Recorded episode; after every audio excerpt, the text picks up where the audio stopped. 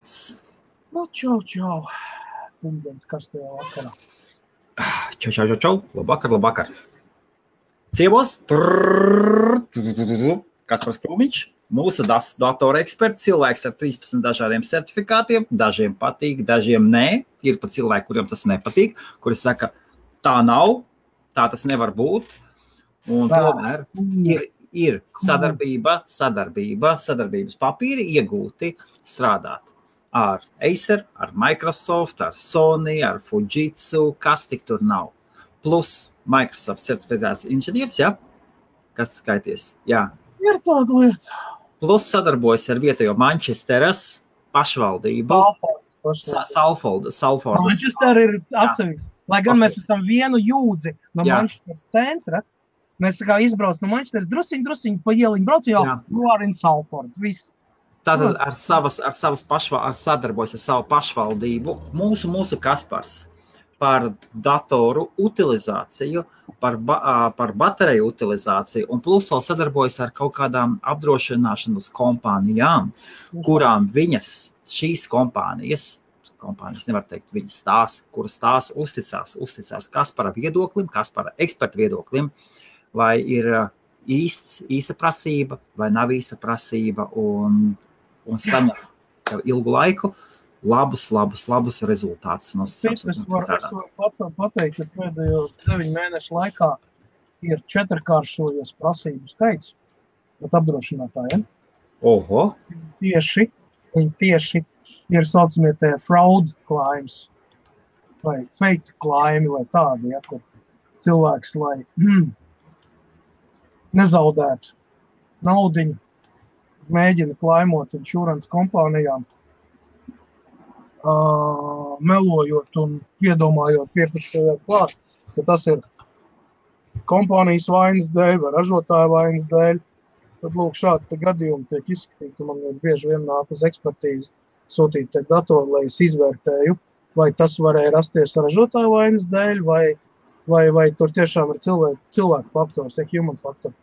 Ne, nevienmēr mm, veikals, uh, kurš ir pārdevis datoru, vai pieņemsim apdrošināšanas kompāniju, kas apdrošina datoru pirkuma laikā, vai ne cilvēki izvēlās apdrošināšanu datoram vai, vai kādam citam gadgetam, tam ir telefons, tāpat tās ir. Nevienmēr viņi sūta ražotājiem atpakaļ. Viss ir atkarīgs no laika. Ja tu pirmajās 28 dienās tā izklājumi, tad, protams, šis dators ies uh, pie ražotāja atpakaļ pa taisno. Tur, tur es netieku klāt, un man arī nav nekādas nepieciešamības to darīt, jo tiešām var gadīties tā, ka tas ir rūpnīcas gājis. Bet, ja tu pieņemsim uzstājas klājumu pēc 4, 5 mēnešiem vai 6 mēnešiem, tad jau um, pats apdrošinātājs izle, izvēlas un izlem sūtīt šo datoru uh, atpakaļ ražotājiem vai kādam citam vai autorizētam servisam pārstāvim, kas ir tuvākais. Vai arī uzticēties kādam, nu, jebkurai apdrošināšanas kompānijai ir savi eksperti. Jā. Es neesmu vienīgais, tādu cilvēku ir daudz Lielbritānijā. Es esmu vienkārši viens no viņiem. Jā. Nevarētu teikt tā, ka nu, es esmu vienīgais. Jā. Nu, tā ir muļķības, protams. Un e, apdrošināšanas kompānija arī ļoti daudz Lielbritānijā. Līdz ar to uh, katra kompānija ir tādas, kurām ir pastāvīgi aģenti, um, tehniķi un viss, kas strādā. Ir saucamie, kas ir pieaicināti. Tātad viņi griežās uh, es kā pieaicinātais, kā brīvais, neatkarīgais. Ja, man nevar ne ar mani manipulēt, neko. Es dodu neatkarīgi savu viedokli, un viņi vai nu pieņem to, vai nepieņem. Attiecīgi to klājumu izskatot, vai nu viņi uh, liek pa labu sev, vai liek pa labu klientam. Ja. Un, un, un, un, nu, jā, nu, pagaidām it kā sadarbība notiek, tā tad nekādu ložu neesmu nolaidis, un viss ir kārtībā. Gan jau viņi, ka man arī pārbauda. Vai es esmu veicis pareizi un adekvāti, vai kā tie jau tā ir pārbaudas, pārbaudas garā. Te viens, viens aģents uz otru. Tāpat arī, pieņemsim, Microsoft aģenti nāk un piemēram, pie manis iegādājās datoru un skatās, vai viņš ir licencēts vai nav. Man ir bijuši gadījumi. Es tikai pēc tam uzzinu. Jā. Pēc kādiem diviem, trim mēnešiem.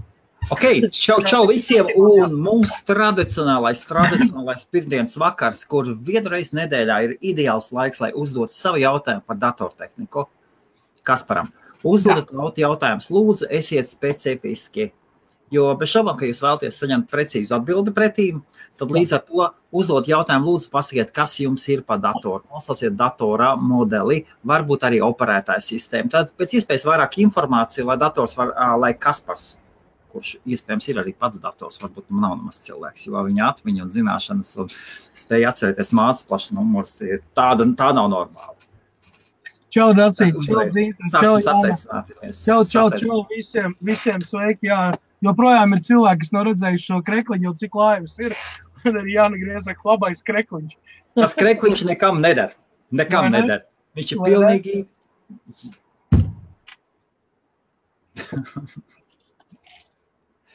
Kā tas par jums? Tā, jā. Uh, jā, nu jūs noteikti varat kādu padalīties ar šo informāciju savā, savā timelīnā vai nošārēt kādā grupā, ja jums patīk tas, ko mēs darām. Un ja jūs vēlaties, lai mums pievienojas vairāk cilvēki un uzdod jautājumus, un mēs varam uh, padiskutēt, aktīvi parunāt par uh, datoru problēmām, par varbūt kaut kādiem jaunumiem, par nejaunumiem. Uh, viens no tādiem šokējošiem jaunumiem, uh, ko es gribētu pieminēt, pirms mēs sākam aprunāt datoru problēmas, ir uh, Google ir izdomājis Android versiju Oreo. Ziniet, tāda operētā sistēma Oreo. Nu, Android. Esmu dzirdējis, nē. Jaunais Android. Oh, jā. Būs par maksu. Ei! Par maksu ielādējumu. Jā.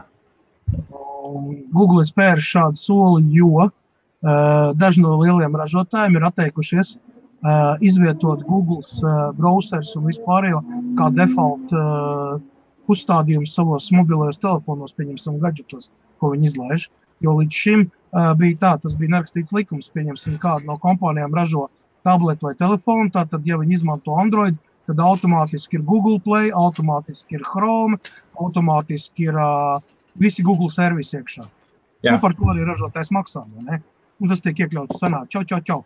Tad, lūk, tagad iet, iet runas par to, ka uh, operētāja sistēma, Android operētāja sistēma Oreo, iespējams, ka būs pa maksu karsti, ļoti karsti. Jā, šodien atkal ir atgriezies karstums. Manas, mana trešā brīvdiena, un es joprojām jūtos kā no peldbaseina iznācis. Jā. Reku bija, reku bija rakstīts. Jā. Vairāk gribētu par auto kaut ko. Ko tieši par auto? Uh, jā, jebkurā gadījumā, labvakar, labvakar, labvakar laipni aicināti visiem IBF.CLV, kas ir interneta biznesa fórums, un diemžēl nav mašīnu, automašīnu biznesa fórums. Šad un tad, šad un tad mums ir kas pa automašīnām. Šad un, tad, šad un tad mums ir, ir un ej, mūsu mākslas skolotājs, starp citu. Skolotāji, jā, jā, jā. U, ļoti forši. Sen nav lairs bijis, ar viņu klausies Helmut Kauns kaut kas jauns varbūt dzīvē, ir varbūt kāda izstāde vai kāda medaļa nopelnījies vai vēl kaut kāda. Starp citu, atgādināšu visiem, ka 31. 31. jūlijā mums Helmuts būs... trenēs savas saknes. Uh, nē, nē, nē, nē, nē. Tas, tas, no, tas tā kādam citam Helmutam, kādā citā vietā droši vien. Uh, Londonā, Londonā Cityjā būs pasākums uh, latviešiem, kuriem interesē uzņēmējdarbība, kuri jau nodarbojas ar uzņēmējdarbību, vai kuriem interesē uzņēmējdarbība. Un visu vairāk informāciju varat atrast aizjot uz IBF.CLV mājaslapu un augšā menu izvēlēt, izvēlēties networking Londonā vai tāds pasākums. Pasākums būs foršā kolosālā restorāna, restorāns bārs Nebaidieties no tā, ka varbūt jums nebūs ar ko runāt, iepazīsieties ar visiem. Būs, būs tiešām, būs, nu, cerēsim, būs, būs forši un interesanti un draudzīgi. Jā. Starp citu, starp Jā. citu uh, tu man Helmut, es vienu raidījumu parādā. Nu jau mēneši četrus. Mēs vienreiz runājām. Jā, jā, jā es to, es to tagad okay. atgādāju. Man vienkārši nu patās uzrakstīja viens cilvēks, un es, tad man, es atceros, mums bija paredzēts laivs, kur mēs apskatīsim elektroautobīlu, vispār kādu nākotnes auto, vispār jau runāsim. Mums bija paredzēts, lai tas bija četri mēneši atpakaļ. Tu solīji, ka vienā būs. Un tā tavs solījums ir palicis karājoties gaisā. Tā, vēl, vēlreiz, vēlreiz. Par elektroautorātu vispār, par viņu darbības principiem, uzbūvi vispār par tehnoloģijām, kas izmantotas, kā tehnoloģijas ir aizgājušas 150 gadu laikā. Kopš praktiski, nu, nesen 50, 20 Jā. gadu laikā, kopš pirmie automobīļi parādījušies. Nu, mums, nu, mums, Kaspar, mums bija plānota saruna ar Jā, tev kopā ar Jāni, ar Džons Sondorfu, bet, nu, nesanāca. Cilvēks bija aizņemts. Nē, nu jā, bet, bet Jā. viņš jau karājās joprojām gaisā. Tā kā cienījamie skatītāji, nekas nav aizmirsts. Ir vienkārši Jā, jāatrod līklos šos starplaikos starp biznesu un vispārējo. Uh, jā. Nē, nē, nē, Antra, Antra zvanīja mammai, jā. noblokoja Facebook un pievienoja mani video chatam. Oh, Es skatos, pievienojos klāt. Man to ir liels acis, mammai liels acis. ah, Tā. tā. Gadās arī tā. Par to Londonas pasākumu tur iepriekš jāpiesakās pirms ierakstīt. Jā, ir jāpiesakās, bez šaubām. Un nav bezmaksas pasākums viennozīmīgi.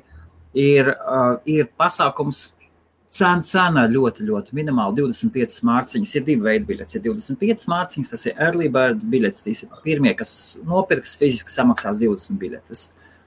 25. Jāapskatās. Uh, 25 mārciņas, jā. Uh, un pēc tam ir 45 mārciņas tiem, kas vēlas atbalstīt šo pasākumu, tādu pasākumu organizēšanu. Tā 25 tas nosacīs vienkārši pašizmaksas, tas ir pamat, pamat pašizmaksas, ne vairāk. Un, jā, un starp citu, mm, joprojām ir vakants vai meklējam vienu fotografu, kuram es piedāvāšu ļoti interesantu sadarbību. Ļoti interesantu sadarbību. Latviešu fotografu Londonā. Man liekas, ka Londonā bija kaut kāda latviešu fotogrāfa. Es tā kaut ko polas galam dzirdēju, bet man Kas par mums divi džeki? Mums divi džeki tā atbrauks. Wow! Mums neredzēt mūsu skatītāju. Ho, ho, ho. Sapratu, cilvēks, kas jau ir apstiprinājuši to savu ierašanos, var apskatīties IBF. Tur, tur apakšā ir jau cik tur Tur 22 ārpus man sev ir jau viss, jau Virģins, jau, jau spodrina riteņus, jau taisa jaunu salonu.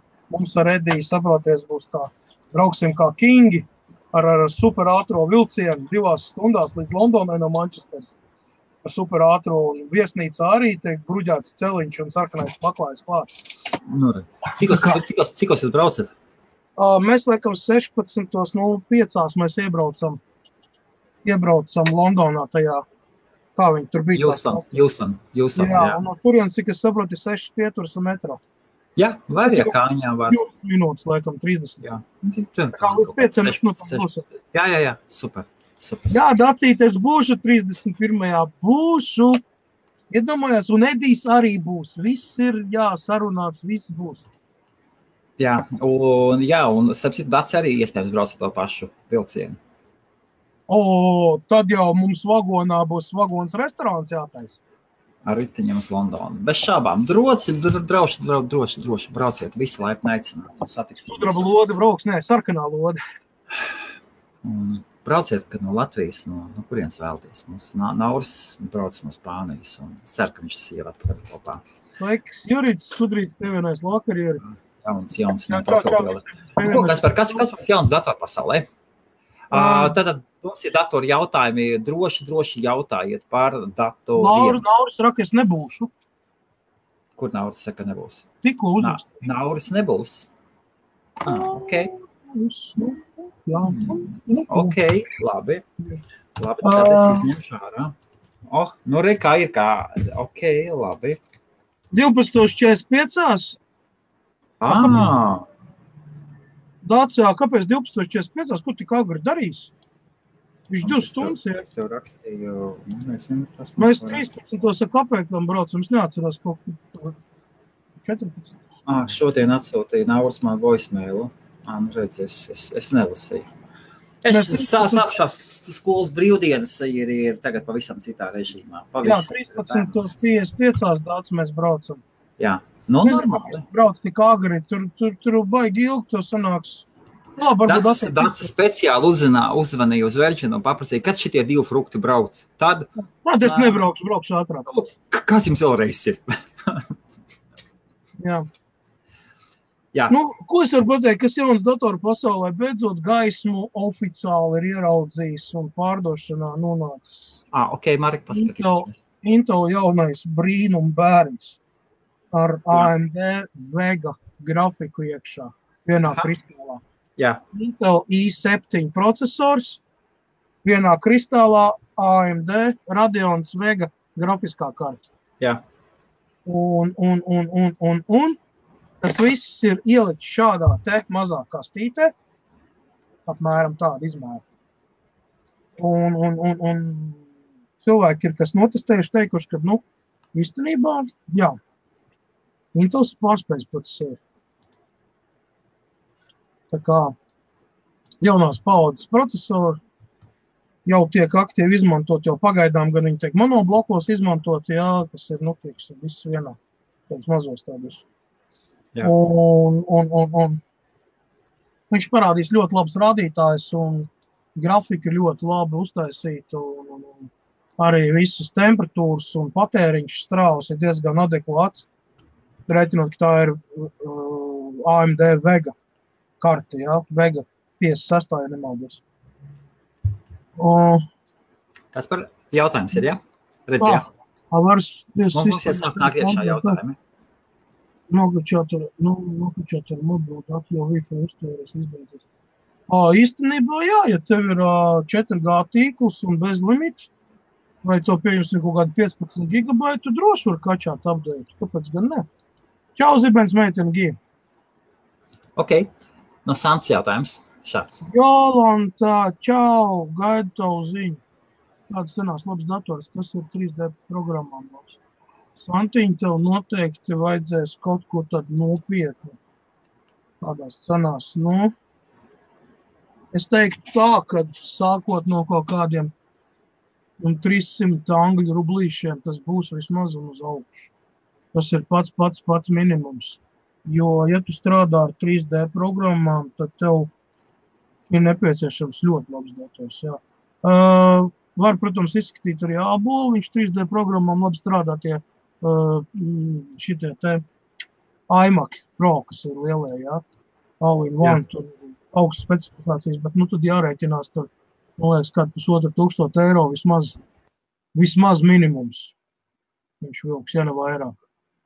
Tas ir tā.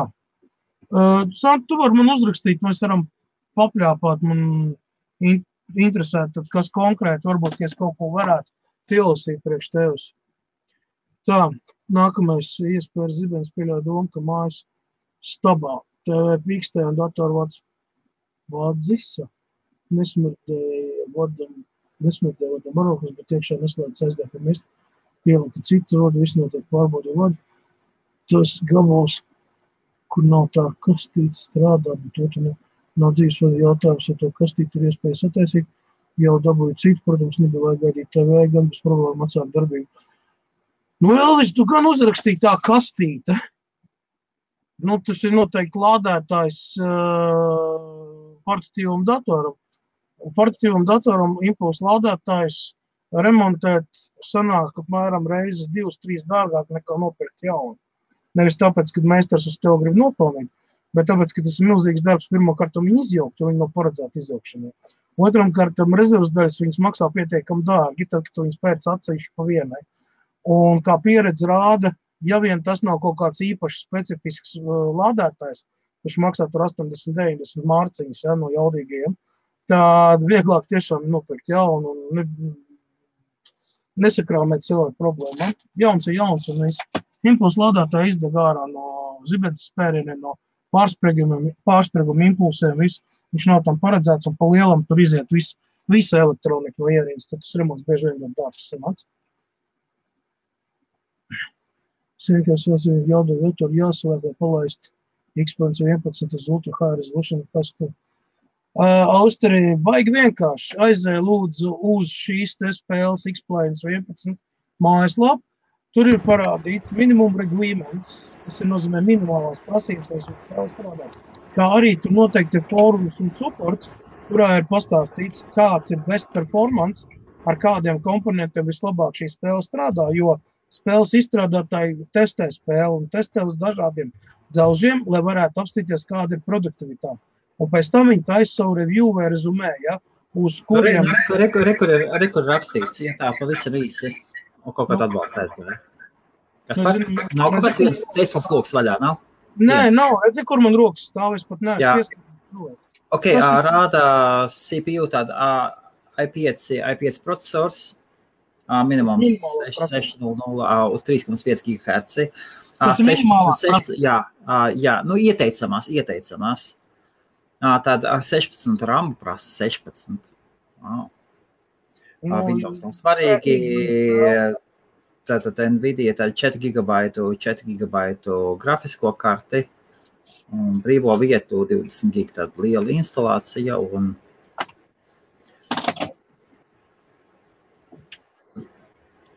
Nē, tur ir jāpaskatās, ar kura, ar kādu, nu, grafiku noteikti 10, Jā. 80, jā, tā būs labāka performance, vai i7 Drosmīgi, jā. noteikti būs labāks. Un arī es teiktu, dubultot atmiņu, tad 32 gigabaiti, jo, ja viņš prasa 16 gigabaitu brīvo, tad, nu, tur jābūt tai būs nopietni jā. cēlu un nopietni celšu. Nu, jā, un uz ultra high rezolūciju tā tad būs maksimāli, būs noslodzes video kartei. Tieši tā, tāpēc tur ir 10, 80 jā, jāliek, jo uh, viņai ir 11 gigabaiti, līdz ar to tur ir minimums 4. Tātad uz maksimumu ir vismaz 8, 9, ja nevis 10. Tad, nu, vienīgā iespēja tas ir NVIDIA 10, 80. uz doto brīdi. Mm. Tā, tā jau domāju, jo lādētājs jauns 3 eiro un universāli ķīnieti par 20 eiro. Nu, jā, skaidrs. Elvī nekādā gadījumā nedara tādu muļķību un nepēc universālu lādētāju. Kas dara visam, nedara nekam. Sabojās gan lādētāji, gan datoru. Piemin mans vārdus. Nopērts, nopērts oriģinālu vismaz licencētu lādētāju. Silti iesaka, nekādus universālus nepērkat. Nekad mūžā. Nepērciet universālu lādētāju. Re, kur ābolītiem visas programmas nestrādā. Visas jāpēr. Jā, No kā tu, tu domāji, Santiņ? Uh, Abols tas ir kults. Saprot, jābūt ir pietiekami turīgam cilvēkam. Tev jābūt, ja tu gribi izskatīties prestižu, izlieto abolīt, bet arī tev jāapzinās to, ka tev programmas būs jāpērk, un viņas maksā ne jau kāpēc. 3D programmas uz abolīt, oho, oh, maksā. Nu, viss gan atkarīgs no tā līmeņa, cik daudz tu uh, viņu apgūst un cik daudz tev nepieciešams. Bet, nu, tur viena otra programma var aiziet vairākos tūkstošos. Jā, jā, jā. Ar visiem pluginiem, ar vispārējo. tur. Kādas cenās pārdot portīvos 10, 10, 13 inču. Man ir 11,6 mazākais, 13 un 14 inču. ā, Cenas ļoti dažādas, sākot no 170 mārciņām līdz, līdz 270. Tajās robežās pie manis var dabūt. Man ir ļoti daudz 13, 14 colu datoru. Ir, ir 13, uh, 3, jā, un nu, laikam 12, 6 vēl kāds palicis. Tā kā griezies privāti sarunās.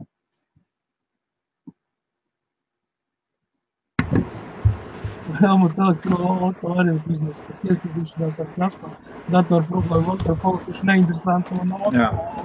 Gunčiņ, Tas tā gunčiņ, gunčiņ, re, kur ir šeit.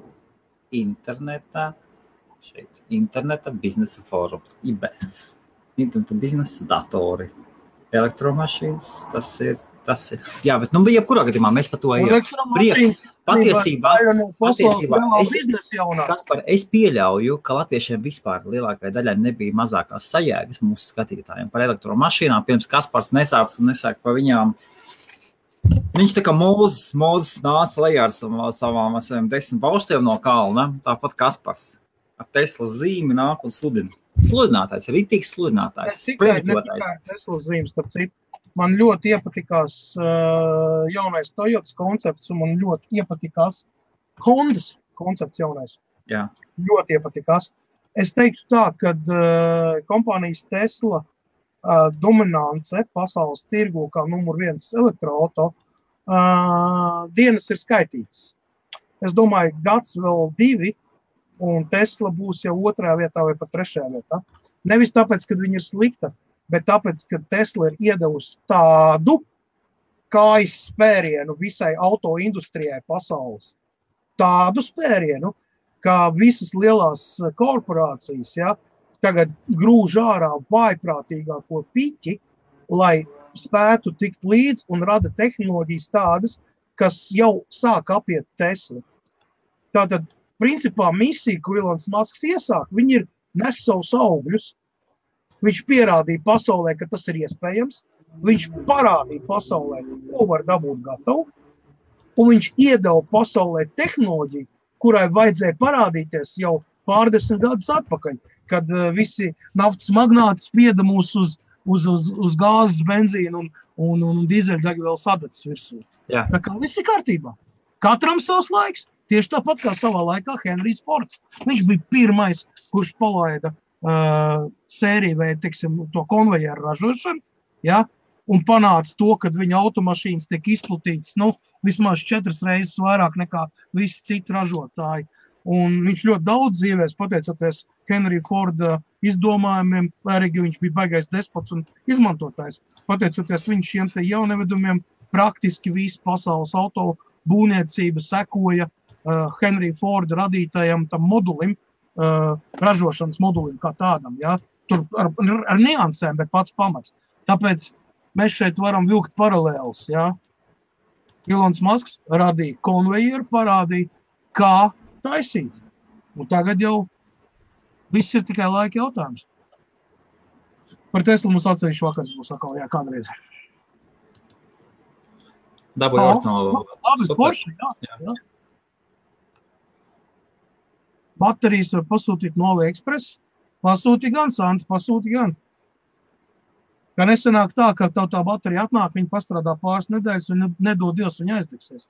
Mums bija gadījums, es pat video biju ielicis iekšā, ka mums tirgus laikā no lētās ķīniešu baterijas, kā, kas bija noteikti AliExpressī pasūtīt, kā nodeg 500 uh, mārciņu vērts dators, uh, burtiski 30 sekundēs 40. Kas par Sveiks, Kaspar! ko mēs varam pateikt? Apsveicam. Precēta vīra kārtā. Šā, šā, šā, šā, šā.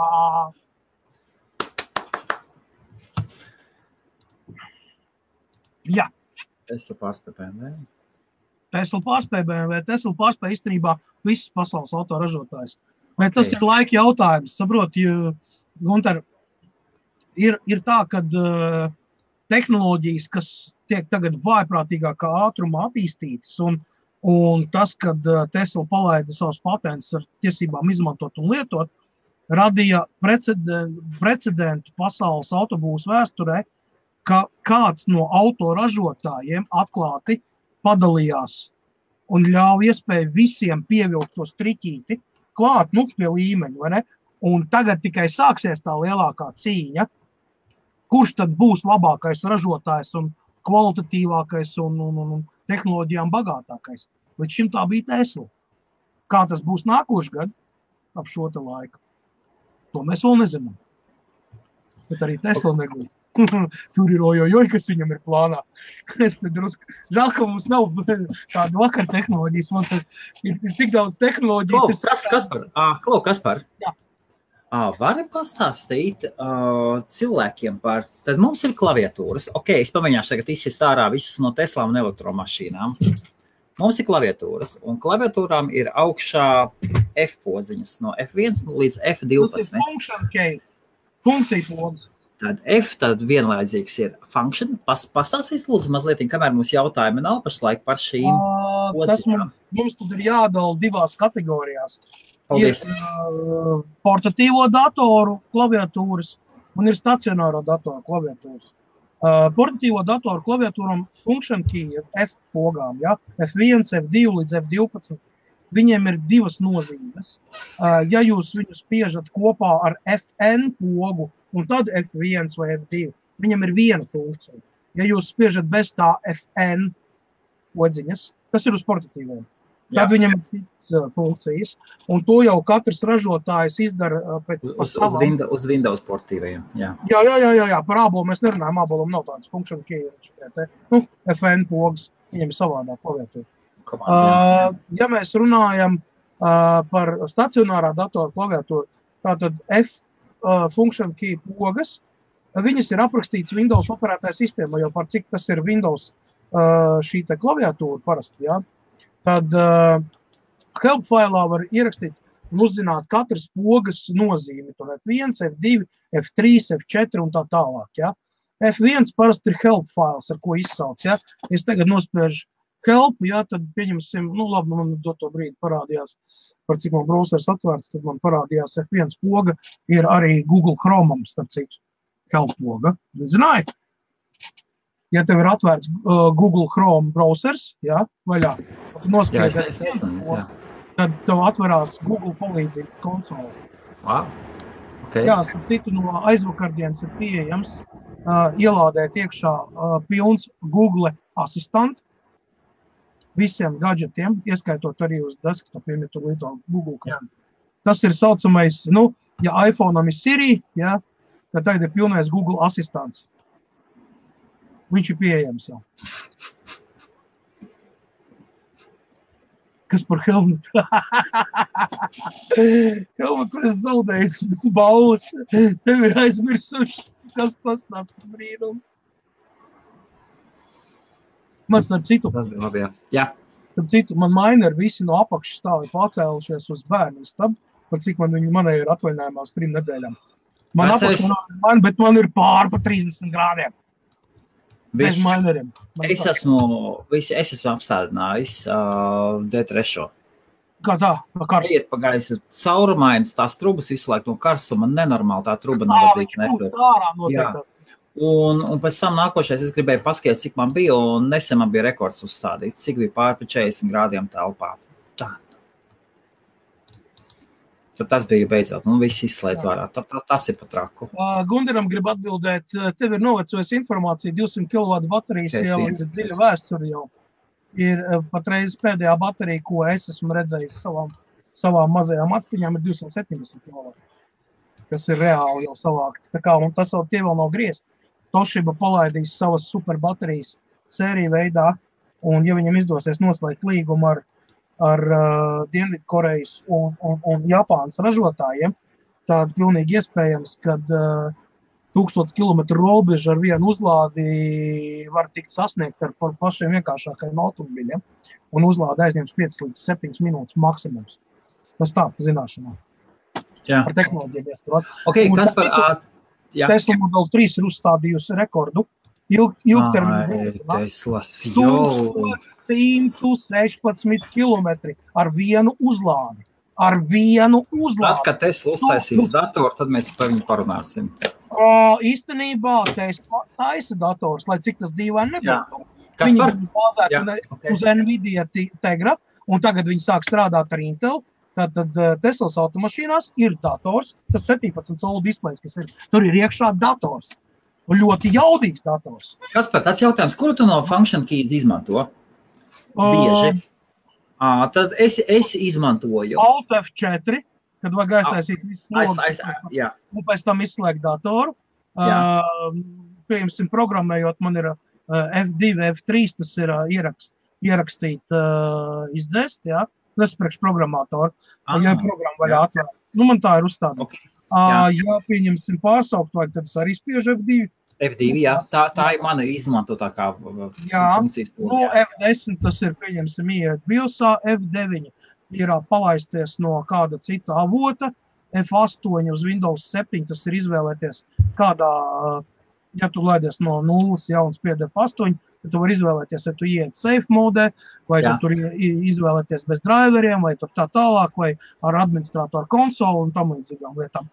Um, iepazīties ar F-pogu nozīmi Windows klaviatūrai, jūs droši varat nospiežot F1 atvērt help file uz, uz uh, Jā. uh, pamatloga, un tad vienkārši ierakstīt funkciju keys, ja, vai, vai vēl kaut jā. kā function keys, jā. Un mums parādīsies ar bildītēm, ar visu. Tas viss ir Windows bibliotekā iekšā ar krāsainām bildītēm. Tas, tas par, es, pašlaik, es pašlaik pārbaudīt nevaru. F11 joprojām aiziet fullscreenā, ja, browsers.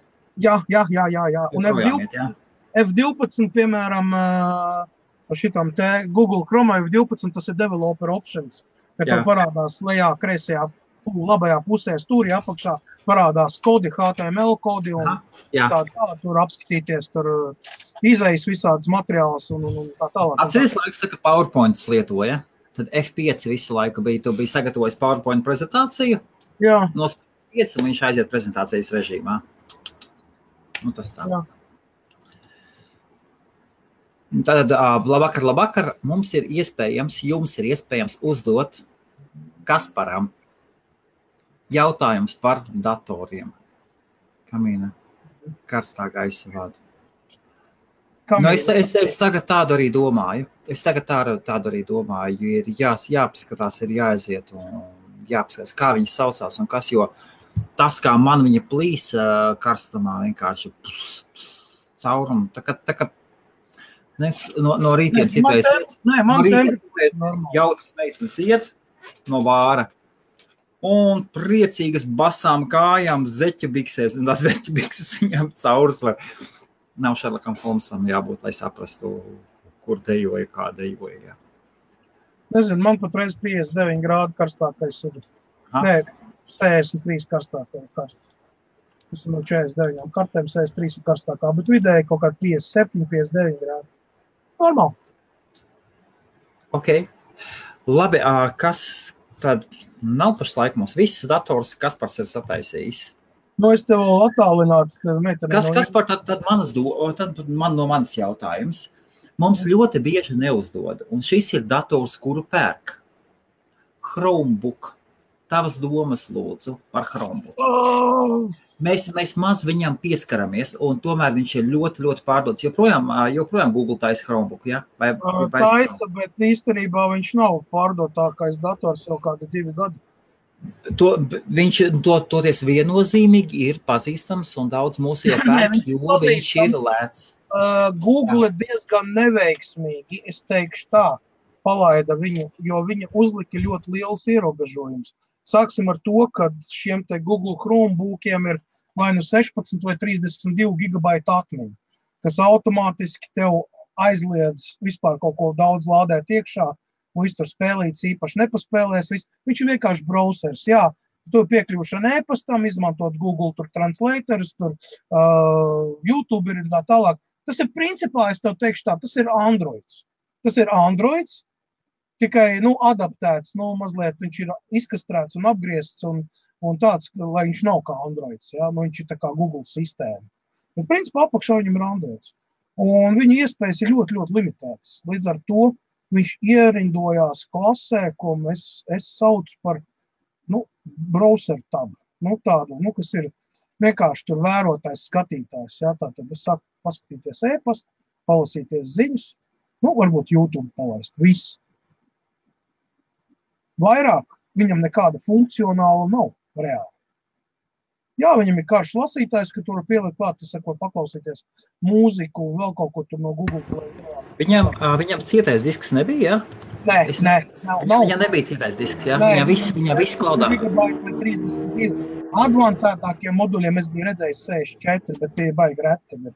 Viņi ir maksā lēti, viņi tur kaut kādi 180 mācības jau maksā. Jā. Nu, atkarīgs gan no firmas. Viņi tika laista ārā kā alternatīva tabletēm, jo viņš vairāk tomēr pielīdzinājās mazam netbookam vai, vai, vai tādam. Un, un cilvēkiem, kas, pieņemsim, ļoti mobili un, un viņam neko daudz nevajag, pieņemsim, dodoties ceļojumā vai komandējumā, tev vajag apskatīties e-pastu un tur sazināties. Man liekas, Skype viņam, man liekas, varēja ne? Es neatceros. Es neesmu ar viņiem daudz ņēmies, man kaut kādā pāris krūmbuku stāv. Es viņus pat, pat nelaižu uz pārdošanu un vienkārši izjaucu rezerves daļām. Visu, viņam pielietojumi reāli baigi minimāli. Viņš ļoti minimāli pielietojums. Es no saviem paziņām zinu, tā, ka nopērkot Chromebook no sākuma, pirmo nedēļu stāvā sajūsmā, un tad sākas problēmas maziņas. Pie tam dators nav pilnībā lietojams, ja ir, off, ja ir offline. Kaut gan tagad, tagad, uh, tagad gan Google Sheets var lietot offline vai nevar lietot offline. Nezinu. Nes, nes, nes, nes. Es esmu, es esmu tā pieredzējis pie Google Docs un Google Sheets. Tas ir. Ma- Man ir, man ir oficiāls, man ir oficiāls office, man viņš ir atinstalēts. Līdz tam man vienkārši viņš nav vajadzīgs. Kopē, kopējai, kur, kādu tu izmanto produkciju? Rieko, ko, tu, ko tu izmanto, lai rakstītu dokumentus un kaut ko tam līdzīgu? Oi, man ir uh, vēl Latvijas laikā vēl nopirkt šitais te Microsoft Office Professional pilnais instalācija uz trījiem datoriem. Man Tas ir joprojām- pagaidām Latvijas laikos, tas ir 95. kaut kā. 2007. Nē, nē, 2007. gada Office. Nu, es viņu apgraidoju pēc tam, nu, kad es uzinstalēju, es viņu apgraidoju, man jau pilnīgi apgraidu visu iet, pat cik legāli kopijas jau var apgraidot. Jā. Līdz 13. vai kādam tur viņš tur deva. Man jau vairāk neko nevajag. Man akcijas datbāze ir, ko es izmantoju, un, un, un līdz ar to man Excel ir un, un, un, un Words. Words, Excel, Access. Jā. Viss. vairāk neko neizmanto. Gunārs nu, iegādājās pie tevis dators, un tagad brīvs. Viss strādā, nekas nekas, nekas nebūs. Nu, nu, ko darīt? Nu, tāda dzīve. Jā, Normund piekrīt, adaptējās visas apēc Āfrikas atbalsts, teica, es adaptējos, jā. Bet otrais nebrauc. Ilgi. Lūk, aha, ļoti labs jautājums. Paldies! Uh, QA laptopi man nav bijusi saskarsme ar viņiem. Uh, es teiktu tā, tas pats, kas Xiaomi dators. Viņi tur diezgan brālīgi, kā saka, dala tos laurus. Nav man, nav man tik liela daudz informācijas. Es nevarētu, nebūšu šobrīd tik uh, perfekts un nemācējuši to pateikt, jo es saku tiešām nav gadījies rokā redzēt. Es varu runāt par lietām, kuras es pats esmu aptaustījis un, un, un, un, un, un teiksim, kas saistās ar datoriem jau, un kas ir bijuši man uz galda, lai es zinātu, kas un kā. Nē, ir, ir QVM, ir dators personās tieši tāpatās, kā Xiaomi ir izlaidis un vēl daži no-name brandi nepazīstam mums, latviešiem vai šeit Lielbritānijā, bet viņi pasaulē ir pazīstami. Uh, nu, kāds brīnums! Ik pa laikam laiž ārā kāds kompānijas dators. Nav tikai tā, ka elitārās vienības ražo. Tā, ejam tālāk, kas ir kaut kāds.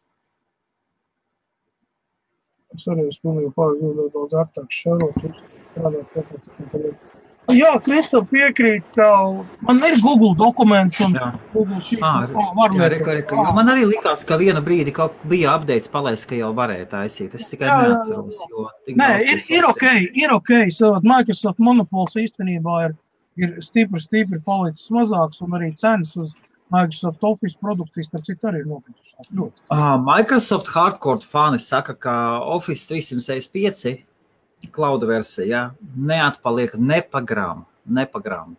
Jā. Jaunais Office 18. gada. Tomēr, kāpēc viņš jāpērk?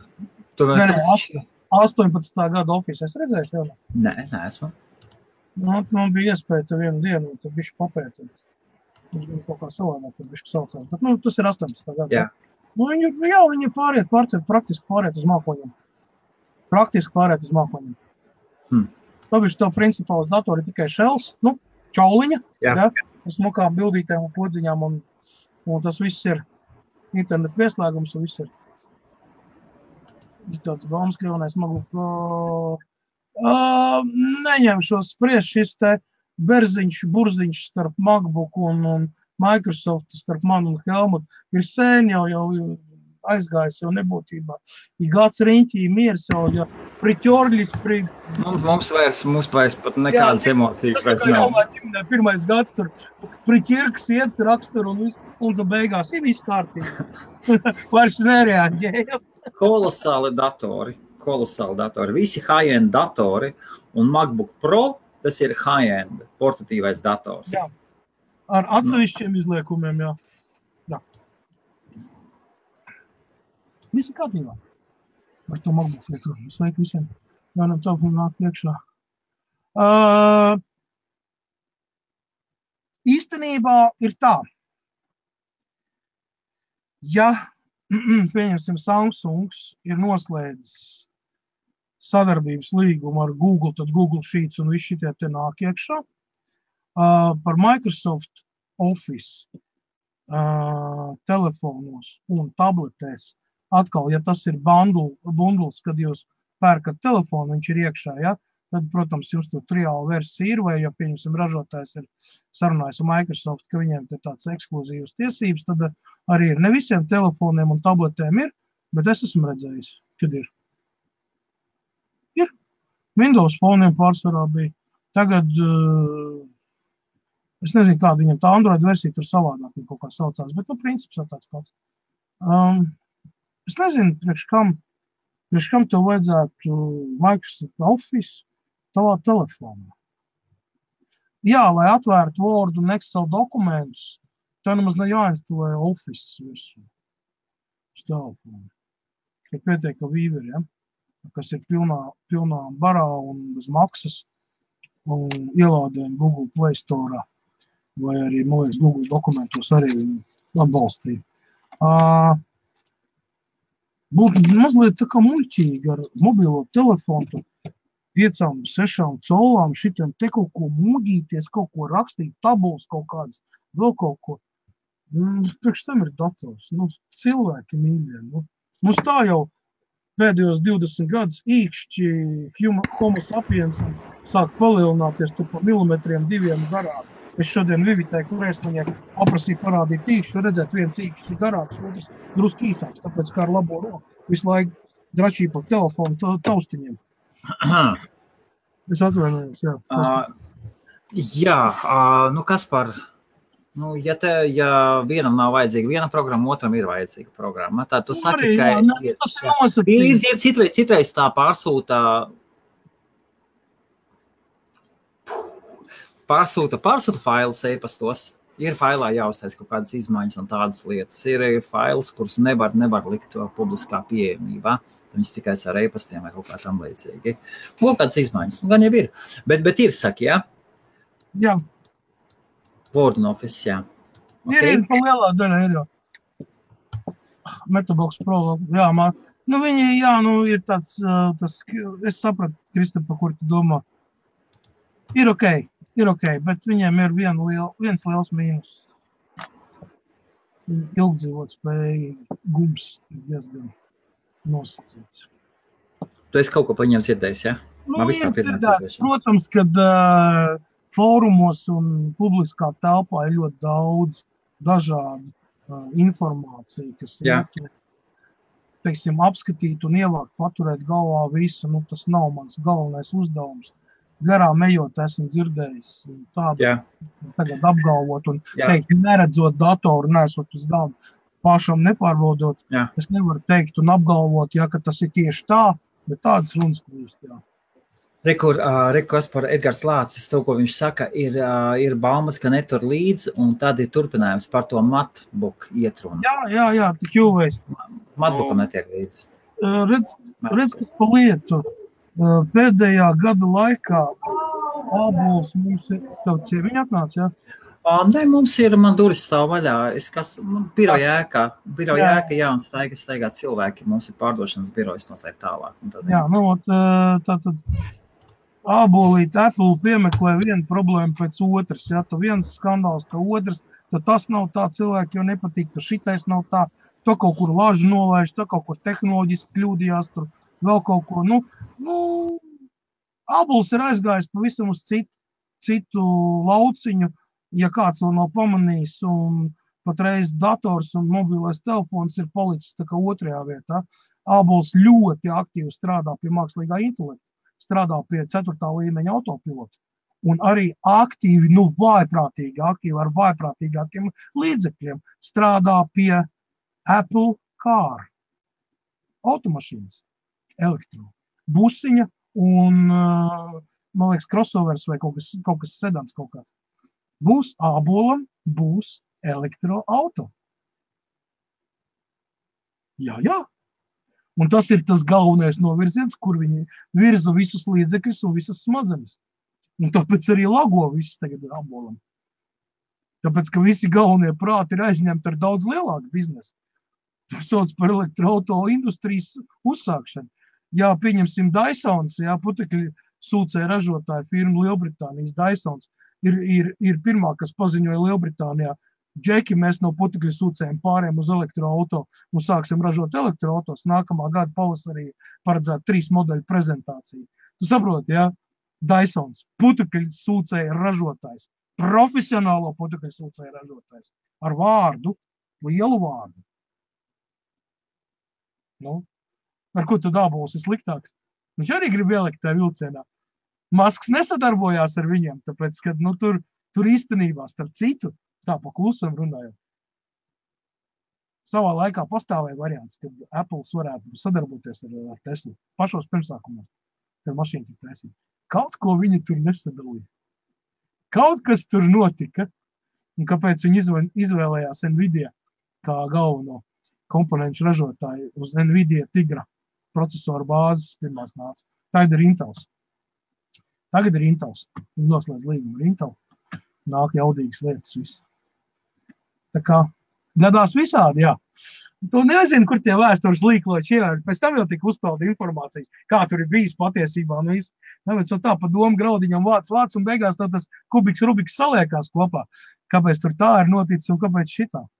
Bet tas, kad Apple pievērš ļoti lielu uzmanību tagad auto industrijai un mākslīgam intelektam un autopilotam, tas jau vairs nav noslēpums. Lai gan oficiāli Apple viņš gan nenoliedz, neapstiprina, bet ir tik daudz pierādījumu tam, ka no Apple um, AX izbrauc četras mašīnas, ar, var redzēt, ar Apple aparatūru un, un braukā ar rīķu, pēc tam iebrauc atpakaļ, nu, kas ir bezpilota mašīnas, bez vadītājiem. Apbrauc divus, trīs kvartālus un atgriežas atpakaļ. Nu, tad skaidrs, nu, draugi, mīļie, nu, ko jūs tagad, nu, kāpēc nevar pateikt, jā, mēs tur strādājam, ot, mums ir prototipi un tā tā. Nē, taču klusē tur, nu, tur vispār kā skrien kā vāveres par riteni un, un neko vispār. Nezinu, nu, muļķīgi īstenībā. Bet, nu, labi, nu, Ābols ir ābols. Man laptops Asus ZenBook Flip kopš nopirka logo M37Y30. Jā, tie tie M3 procesori, blīd. Uh, kaunu traips. Kaunu traips. Nopietni, kalnu, kalnu traips, jā. Nu, M3. Tas nav Jā. I3, tas ir M3. Jā. Nu, jā, Tas ir- tas ir- paudzes, jā. Nu, Jā, pas, pastāstīs vairāk. Jā, Ā, Neko īpaši nevar daudz pastāstīt. Zinu, to, ka viņi ir ļoti zemes klases un, un, un zemes veiktspējas procesori. Viss, neko vairāk.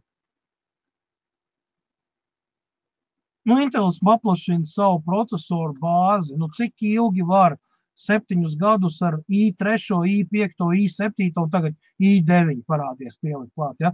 Cik var maukt? Nu, Dualcores un Celeron es tos neuzskatu par ievērības cienīgiem, ja tie ir zemāk klāsts. Nu, tu viņu uztaisīji, tad tagad viņi tur cīnās.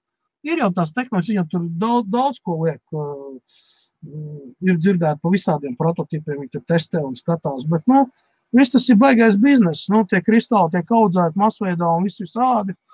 Nu, cik, viņi, cik viņi adaptēsies reālā dzīvē, to jau mēs tagad visi cilvēki testējam. Izlaiž vienu, izlaiž otru, izlaiž trešo, pēc tam skatās. Nu, nezinu. Lagot, lago kā lago, viņš to noteikti bremzējās. Tev gan ir 4 giga rams, tur nekas īpašs uz 10 Windows arī nebūs ar 4 gigiem.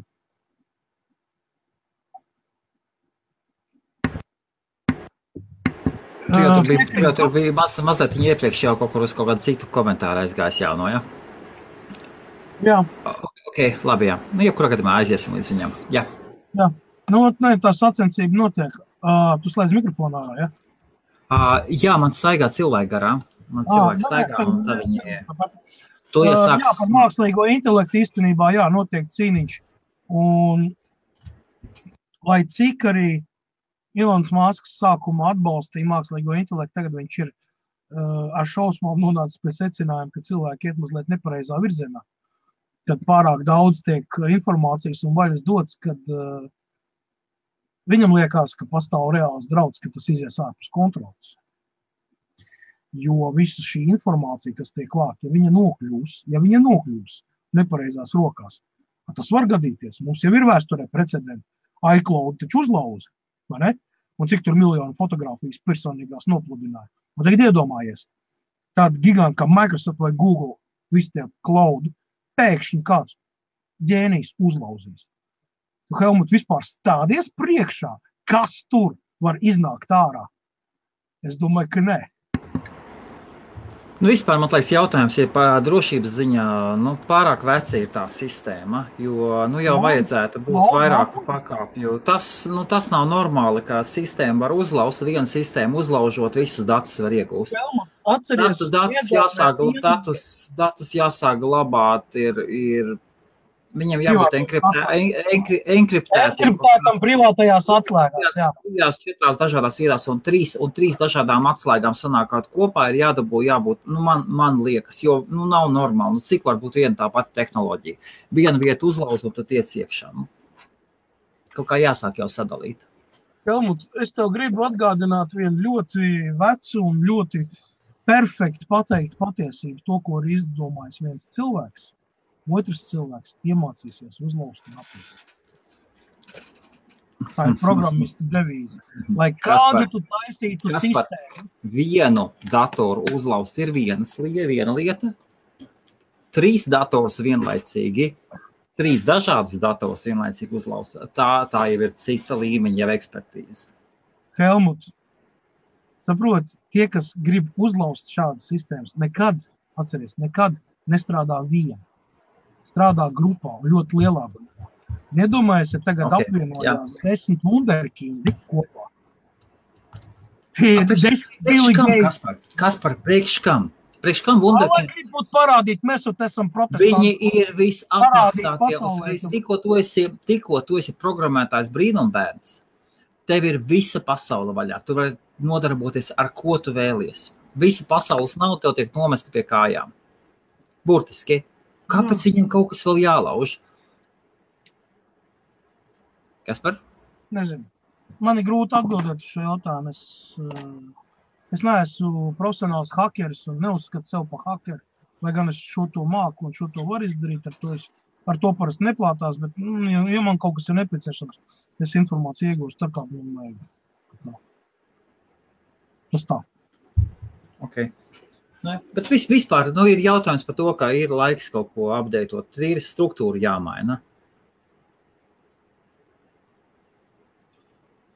Cilvēkiem ir raksturīgi palikt pie stereotipiem un nemainīt neko savā dzīvē. Viņi pa daudz slinki, lai kaut ko mainītu. Mēs paroles nevaram normāls nomainīt, tāpēc ka esam pa slinku.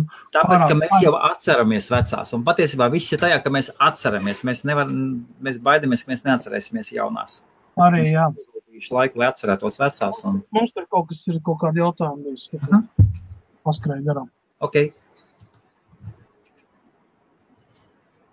Uh, Oskar, neko sliktu nevaru pateikt, ja šis uh, MacBooks ir atjaunots pie Apple inženiera un uh, kurš ir akreditēts, piemēram, Apple store vai, vai, vai, vai, vai darbnīcā, ja, un ja viņam ir iekšā ielikts, piemēram, jauna baterija un jauns, jauns cietais disks vai SSD disks, tad jau viņam nekāda vaina nav. Viņa uh, MacBook uh, un vispār nu, Air un iPad, ne, iPadam nē, bet MacBook Pro, MacBook Air tiek izmantot militārā standarta tehnoloģijas komponents ar pielaidi līdz 0,01%. Tātad ļoti augsts precizitātes uh, komponenti. Tātad tranzistori, uh, kondensatori, pretestības, dažādas mikroshēmas, militāra rakstura un speciāli izstrādātas. Līdz ar to uh, viņa darbspēja un, un, un ilg, ilgmūžs ļoti liels.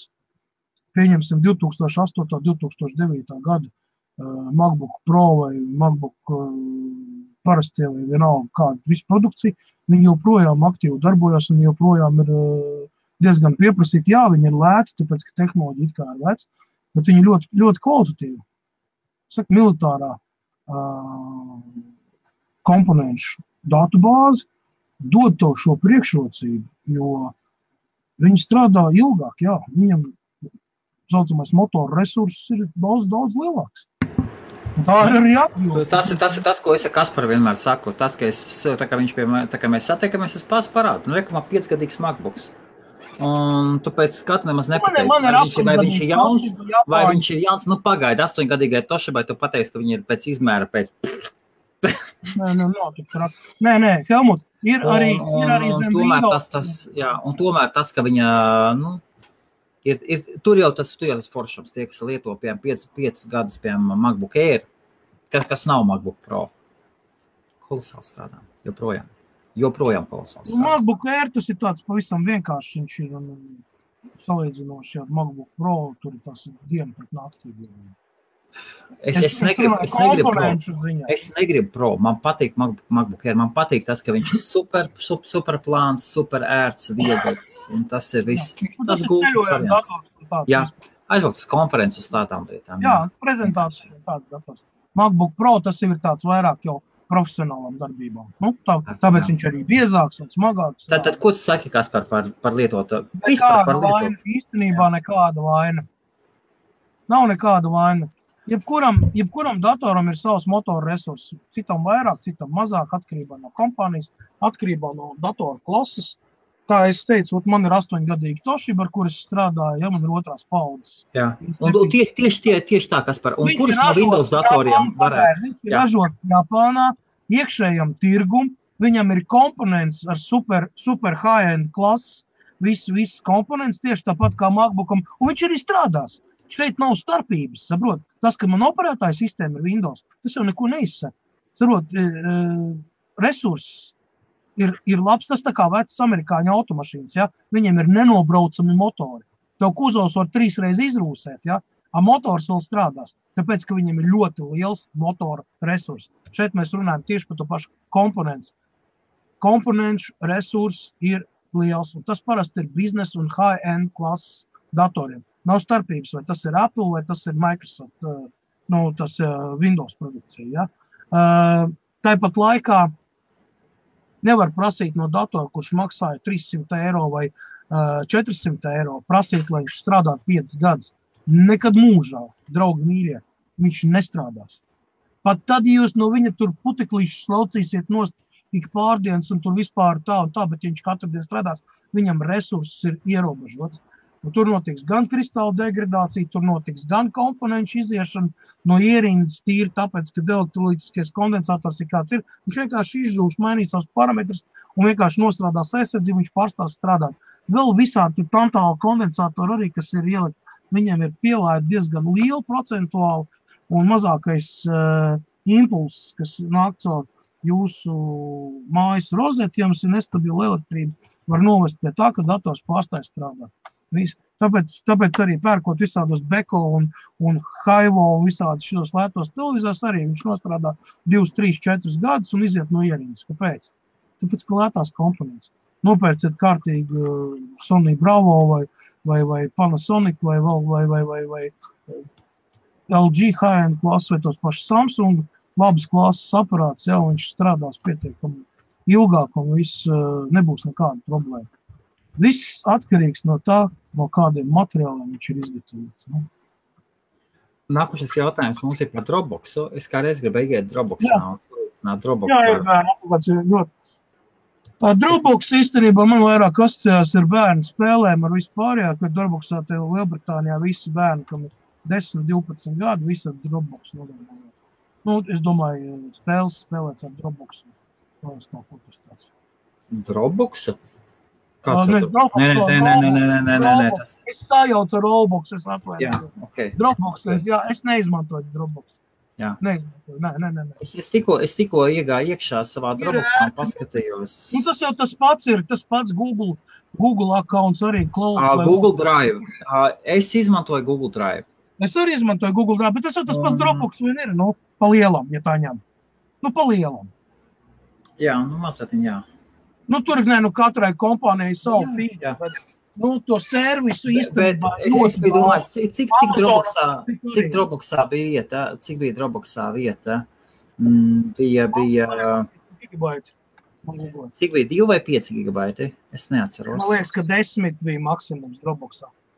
Man liekas, ka bija desmit, es redzēju Ah. datoriem.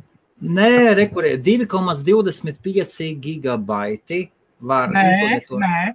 Pieņem bunduli, kad nāk, pieņemsim, datoram, HP datoriem, ir 10 gigabaiti. Es zinu, toču un Dropbox. Dropboxam. Jā, Nu, varbūt ir, ir varbūt viņām, HP varbūt, datoriem ar oriģinālo programmu. jā, varbūt viņiem pirmos 6 mēnešus tur tie 10 gigabaiti. Varbūt arī, jā, nu nezinu, ko Es darīt. runāju par, par, es runāju par bezmaksas plānu. Bezmaksas plāns ir, es klausījos, 2,25 gigabaiti. Man ir rakstīts. Tajā pašā brīdī es iegāju iekšā Google Drive, paskatos 15 gigabaiti. 15. Jā. Tas tā, wow. Bet, bet nelieto kas par, ja? Ja tev, Es, ja nē, tev es jautā. nelietoju, jā. Mhm. Man īstenībā Google, po, man pavisam vienkārši. Ja ir Android telefons, tad Google Drive viņš ir piesaistīts visiem. Tieši tāpat kā ar Dropbox. Uh, Ričard, jā, ja domāju, es esmu saskāries. Es neesmu izzinīgs. Es nevaru atremontēt pilnīgi visu. Es nesitu pa krūtu un nesaku, ka es izdarīšu pilnīgi visu un atremontēšu. Nē. Ir lietas, tikai jūs uh, neesat līdz tam nonākuši. Vienkārši man vienmēr tā ir sanācis, ka es vienmēr atbildu. Bet ir, es to pateikšu, ir pačukļoši. Jums ir viss iespējas man mēģināt noķert uz kaut ko. Es nemaz to neslēpšu. Nu, es nevaru būt pilnīgi visā zemē. Reku Mārtiņš saka, nopirka par 800 eiro, tikai nav, nav rakstījis, ko. Viņš nopirka to. Asus Zenbook. Ah. Jā, jā, bieži uzkarās. Nu, nu Ah, nes atpakaļ. Nes atpakaļ, lai mainu to sviestu. Nopirks normālu datoru. Jā, pa 800 eiro pirkt. Nu, noteikti iepatikās dizains viņam labs. Google mīja māca spēlēt dažādas spēles, pāris nedēļas iemācījās apspēlēt. Tāpēc spēles nedomā ātros un iemācījās apspēlēt labākas tādēļ. Pēc tam, kad es jau tagad jau arī apspēlēju labākos Pokemon, šī nespēja, bet nu tālu. Uh, jā, uh, te nu pat arī bija mākslīgais intelekts. Uh, apspēlēja kaut kādu krutā spēli, tur striļauka vai kaut kādu šitā te, um, ne striļauka, bet nu, tā kā civilizācija, ja, nu kaut kas, nu tā spēle pa, pamats, ja, tur arī tur iet, tur kaut kas jābūvē, tur jākaro un, un Ok. okay. attīstība, tur viss tāda, šitā te, Jā. mākslīgais intelekts apspēlēja desmit, laikam, labākos pasaules spēlētājus. Nu, kas tajā spēlē, kas tur ir World Champions no sērijas. Bija, bija tam challenge kaut kāda pārnedēļa atpakaļ bija. Kad mākslīgais intelekts apspēlēja. Okay. Kā, jā, viss, Starp citu, ah, nu jā. Starp citu, garīgi, kas pārāvo grāmatu, Deep Blue, man tā liekas, vai kā viņam pa- par to, kā viņš spēlēja, kā viņš spēlē pret datoru šahu, ir iznākusi ārā. Paskaties, S- viņa ir ļoti labas atsauksmes, ļoti, ļoti, ļoti labas atsauksmes. -hmm. Par enkripciju. Telegrams ar tāpat. Jā. Aiziet tādu intelektu kazino. Redzi, aizies uz kazino, bet tev tik ātri izskaitļos, tur ir drošības dienas, kas seko tādiem wunderkindiem līdzi. Ja tu tur sāc, par to ir ļoti daudz filmas un, un dokumentālas un daudz gadījumu ir pasaulē, ja tur ir, ir kaut kādi desmit šie gudrākie cilvēki, kas ir mēģinājuši apspēlēt kazino. Un viņi visi ir zināmi, saprot, ka katrs izmantoja savu metodi, un savā ziņā viņi bija uh, super uh, intelektuāli un super ģēniji. Bet tāpat atklāja. Tāpat atklāja. Ok, rekur ieteikums mazai savādāk dzīvi skatīties. Varu paskatīties šādi. Donalds Trumps. Vai Trumps? šādi, jā.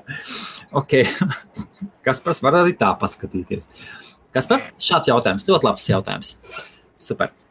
Um, protams, ka procesora laika novietojās. Tas ir processors, tas ir mākslīgi izaudzēts kristāls ar ļoti, ļoti daudzām, daudzām funkcijām, daudz, daudz miljoniem transistoru savietot kopā. Protams, ka uzkarstot, atdziestot, uzkarstot, atdziestot tā miljoniem, desmitiem miljonu reižu, rodās kristāla degradācija. Tātad kāda no komponentiem sāk zaudēt savu jaudu. Tātad tur arī kondensatori ir iekšā daudz un dikti. Nu, viņiem zūd kapacitāte. Tātad viņi sāk strādāt citos režīmos mazliet. Tātad procesors sāk pieklibot. Jā, zūd viņam produktivitāte, veikt spēja palielinās. Viss tas ir normāls novecošanās process. Arī mašīnas dzinējiem, lai cik tu taupītu viņu cik tu ilgi mēģinātu nobraukt, viņam ir savs resurss, pēc kura viņš vienkārši sāk uh, deformēties, sāk uh, lūst, uh, jāmaina daudz komponents. Problēma ir tāda, ka procesoram tu komponents nevar nomainīt.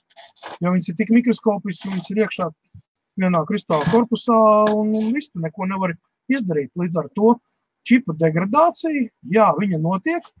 Citam ātrāk, citam lēnāk, citam vairāk, citam mazāk. Precīzi nodefinēt uh, procesoru degradāciju nu, ļoti grūti jo ir tik daudz bloku apstākļu, kas to visu ietekmē. Es pieņemsim, sev nodedzināju uz maineru procesoru. Ja domāju, man nodega procesors viens. Pie tam nodega procesors iekšā, iekšējā grafiskā kārta nodega. Daļēji. Viņš strādā, bet viņš met kļūdas. Un es tagad divus mainerus saprotu, es te mocīju, un mēs ar Edīti sēdējām, mocījām, un beigās es pārmetu to procesu citu platu, un visi tie paši defekti citai platē, viņi bija pilnīgi jauni no iepakojuma. Un tikai tam man pielādes, ka tas ir procesors vainīgs. Vai Wow. jau Jā. Ne no kā. Un cik ilgi, cik ilgi viņš bija strādājis apmēram? Astoņi mēneši, Celerons. Astoņi mēneši. Nu, lētais, tur Nu jā, 28 mārciņas. Tad Mhm. jājautā, ko tu gribēji? Jā. pagaram, tu pat nevar atdot atpakaļ, man kas tas nav. Bet, nu, saprot, nu, bet tā ir. Nu, labi, viņš tur strādā ekstremālos apstākļos. Jā. Nu, 24, 7 vai ne, un viss. Nu. Nu, tad, lūk, nu, ja jūs nopērcat kaut kādu lēto celeronu un drāžat viņu bez apstājas, tad 8 mēnešus viņš izdzīvo. 24, 7. Kas par jautājums labs? Kāds ir vidējais mūžs procesoriem? Agrāk procesoru mūžu mērīja gadu desmitos, pēc tam uh, gados, un tagad nu, līdz, līdz 5, 7 gadu. Viss ir vēlreiz, viss ir atkarīgs no kā tu viņu lieto. Ja rūpīgi, ja rūpīgi, ja rūpīgi salīdzina, piemēram, i3 ar i5. Jaunās paudzes, 6, 7, 8 paudzes, es teiktu tā, 2, 3 gadu maksimums. Ja mēs runājam par 3, 4, 5 paudzi, tad 5, 7 gadi. Ja mēs runājam par otro paudzi, tad stabili 10, 12 gadi. Tāds lūk, ir tāds Intelam nav izdevīgi ražot ilgspēlējošus procesorus. Tas pirmkārt neizdevīgi ir tāpēc, ka tu zaudē uh, klientus, jo viņiem Jā. nevajag ilgu laiku pirkt neko jaunu. Otrām kārtām tehnoloģijas tagad iet tik strauji uz priekšu, kad pieņemsim turēt uh, tirzniecībā uh, novecojošu produktu, tā ir utopija. Nu, tā ir, ir zaudējumi momentā. Jo mēs neskapēc visi skrienam pēc tehnoloģijas. Es varu pateikt to, ka man ir, es strādāju parasti ar 4. un 5. paudzes procesoriem, nevis tāpēc, ka es esmu baigājis žmoga, bet tāpēc, ka viņi vēl tie pēdējie procesori, kas reāli strādā un viņiem Jā. ir reāls performance, un viņi neizjūg 2. un 3. gadā. Paņemiet, lūdzu, 7, 8 paudzes procesoru, i5, i7 un rītīgi nodrāziet viņu gadu, pusotru. Jūs redzēsiet, nolasiet parametrus, tad, kad viņš tikko sācis strādāt, un nolasiet parametrus pēc pusotra gada. Jūs būsiet pārsteigti, cik daudz viņš ir zaudējis. Viņš jau turpina strādāt, bet, nu, kā klipa vecmāmiņa. Redzēju, interesants. Izmantojot sarakstu Egidā, arī tiek mācīti. Pareizināt šodien cilvēku laikā izmantot tik daudz informācijas.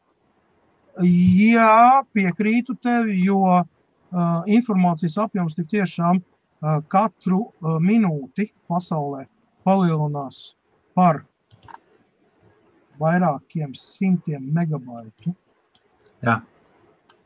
Katru minūti. Es nepateikšu precīzi, bet principā jā, zinātnieki paskaitījuši, ka jā. Okay. Tas ir baigās informācijas apjoms. Ah, Elīze saka, ar uzaicinājumu dabūs jau. Jā, jā, jā. jā. Es zinu, es zinu, ka es saku, tāpēc, jā. ka es esmu redzējis, jā, kad ir. Bet tas nav, tas nav tipiskais, tas ir vienkārši. Jā. Nu, jā. Super, super.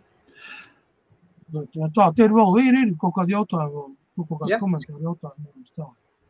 Uh, jūs laisat stāstas, wow, Japānītis, vecais labais. Jā! Starp citu, pačukstējuši tev. Man stāv 1989. gadā ražots Pioneer, četru kanālu pastiprinātājs, 4500 vatu. Joprojām strādā. Cik viņš disens nav izturējis Lat Latvijā, puika būdams, kad spēlē, izdzīvojis. Un man ir, man ir uh, Sony, ne, stop. Aiva, es atvainojos, Aiva 20 joslu analogais equalizers. Arī ap to laiku taisīs, joprojām strādā. A, kas pa skaņu viņam? AS 35 stundiņas, S90. Jā. Miljons skaņa. Miljons! Džeki, jūs ar saviem MP3 gadgetiem vienkārši kaut kur stūrītī varat droši uzvilkt kāsī, tāpēc, ka tādu skaņu jūs ne ar vienu, ne ar vienu aparātu nedabūsiet. Man jau vēl uzliek kārtīgi, man ir AIVs atskaņotais vinil, kas ir vispār nulīt ar visu kājienu klasi. Paņem, piemēram, Queen Wimbledon stadionu ierakstu uz vinilu Ah! Helmut, tas ir neaprakstāms sajūts. Tas okay. ir kā būt tur tajā stadionā. Nopietni. Neviens MP3, neviens. Pat tur hi-fi vidī, blīt, blīt, blīt. Nespēja. Ticiet man. Okay. Es domāju, ka daudz... es, es no savas puses pateikšu, gribat izbaudīt mūziku, ejiet uz koncertiem. Uh, Reiz vēl cilvēce uh, ierobežo iespēju, bet tīri teorētiski tas ir iespējams. Un kā pamatojumu tam, kāpēc es tā pasaku, uh, ir veikti vairāki eksperimenti ar mākslīgo intelektu, kur viņam tika dotas izvēles iespējas. Mākslīgais intelekts pats izvēlējās kāpt pāri klucītim, lekt pāri klucītim, apiet klucīti vai nostumt malā klucīti. Saprotiet, četras iespējas. Un mākslīgais intelekts izvēlējās katru reizi sev izdevīgāko. Nu, tur vēl bija vēl citi. Vēl. Un tas bija interesanti tas bija, tas bija par pamatu Ilona Maska tvītam, uh, Bilam Geitsam un vēl kaut kam tur. Ja? Džeki, skatieties, ko jūs dariet. Jūs sākat izlaist ārā no rokām mākslīgo intelektu. Tur bija kaut, tur bija kaut kāds to, Turinga tests vai kaut kas tamlīdzīgs, kurš Nu, tur bija, jā, vispār vai mākslīgās intelekts. vaļā durvis, Jā. tur vēl Un tad, uh, jebkurā gadījumā, uh, Donalds, es saprotu, puisim nav vārds Donalds. un ne banjo toču. Jā, uh, ļoti interesants mūzikas instruments. Uh, jā, un mākslīgais intelekts ir jānodala machine learning no artificial intelligence. Tieši tā. Machine learning pastāv, kur Jā. mašīnas mācās, attīstās un Jā. pašas raksta kodu. Tāda lieta ir. Jā. Mākslīgais intelekts ir pavisam cita istaba. Ne cita Jā, pasaule. Ja, ja tu apvienos kopā un šansa. palaidīsi, uz doto brīdi jau eksistē gan tehnoloģija, gan iespēja mākslīgo intelektu apmācīt, tā ka viņš varētu sākt pats mācīties un meklēt informāciju.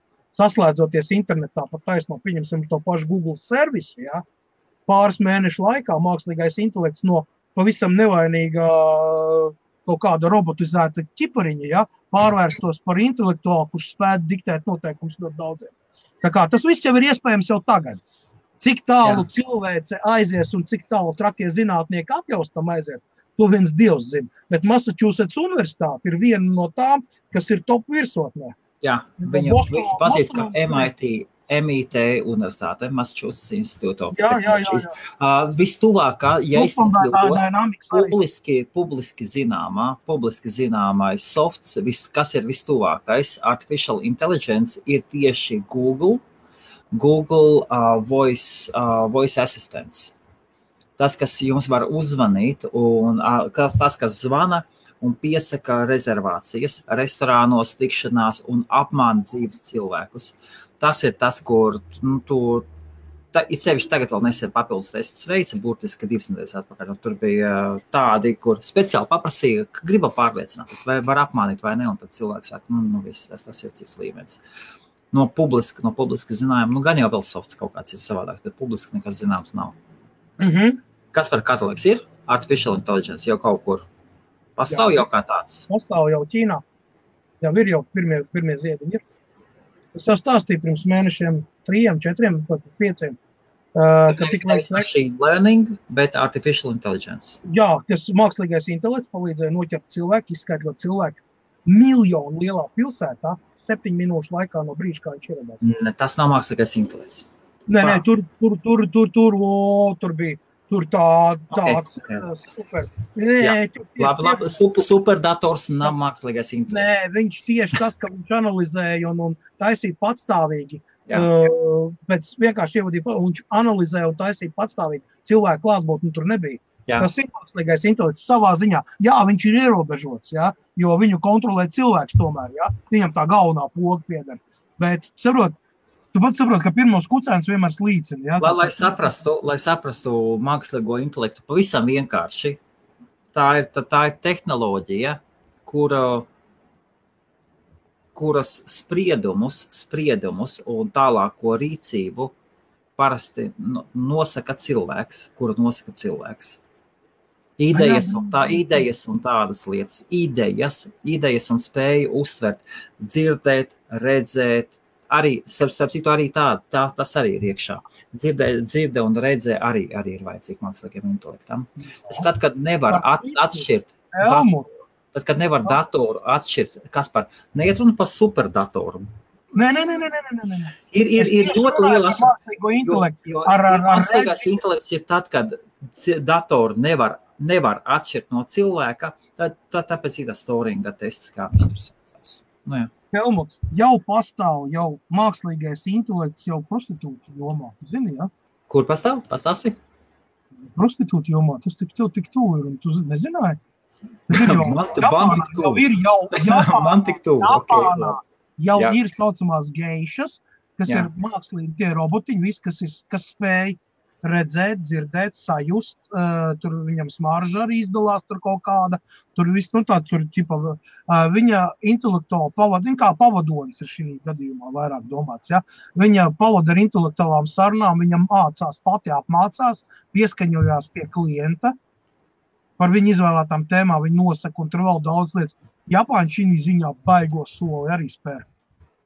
Tā kā, tā kā jau, jau īstenībā ir jau, jau cilvēki, cilvēku veidīgie roboti. Tas ir ļoti tuvu naturālam. Okay. Ļoti tuvu naturālam. Nu, protams, ka vēl var pamanīt, jā, nu, protams, ka var pamanīt, jā, bet, nu, teikšu tā, tā evolūcija, ja mēs salīdzinām kaut vai, nu, paņemsim kaut kādus 3 līdz 5 gadus atpakaļ, jā, un šo te posmu salīdzinām, tad cilvēks elektronikas jomā un tieši robotizācijas un mākslīgā intelekta jomā ir spērusi ļoti daudz milzīgus soļus. Milzīgus soļus. Jā. Google Translators jaunais. Es izmēģināju. Kad viņš Jā, veido viņi, viņi, kleimo, viņi kleimo iekšā, viņi kleimo iekšā Google pareizi, pareizi Google Translate. Taču saka, Tas ir viņi mākslīgais intelekts, kurš Viņi tā pieskaņojās. arī teica, ka integrēja mākslīgo intelektu. Jā, mākslīgais intelekts, kurš pieskaņojās tavam rakstīšanas stilam, kad tu tulko nevis vārdu, bet teikumus raksti.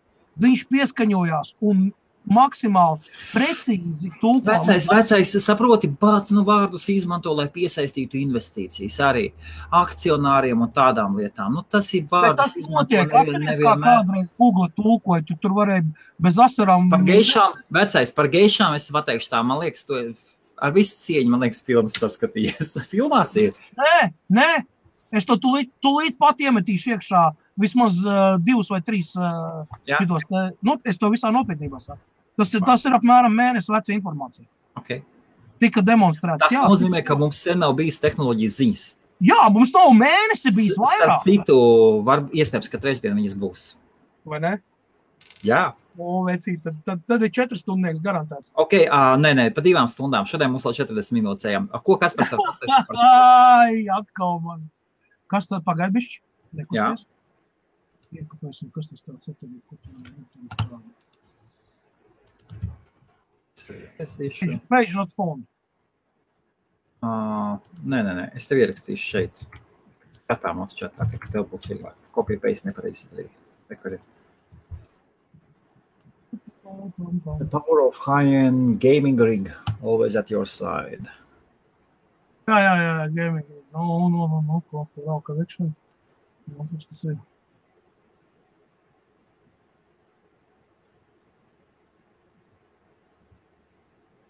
Nu, nezinu, nē, es skatījos, jā, kaut kas tāds ir varētu būt. Interesants.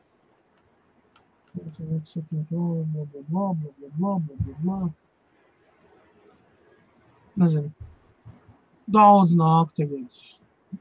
FPGA ir aktivizējusies ļoti. Te arī tur visāds brīnums tājas tagad. Nevar saprast, kas tur būs, kas nebūs. 3. augustā redzēsim. Neko pagaidām. Nu, Ne... nu, kas, kas paredz? Viņi saka, viņi ļoti interesanti. Viņi saka, ka pateicoties Shadow tai aplikācijā, katrs uh, zemākas veiktspējas dators, vecs maks vai mobilais telefons kļūst par high-end Windows 10 mašīnu.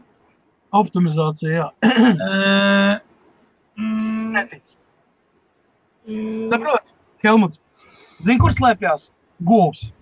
Govs slēpjas tajā. Iedomājieties, desmit gadus vecu datoru, kuram ir kortu duo processors, kuram maksimālā takts frekvence ir tikai 800 MHz. Un DDR2 atmiņa, kur maksimāli strādā pie labākās gribas uz 800 MHz arī tāpat. Ja?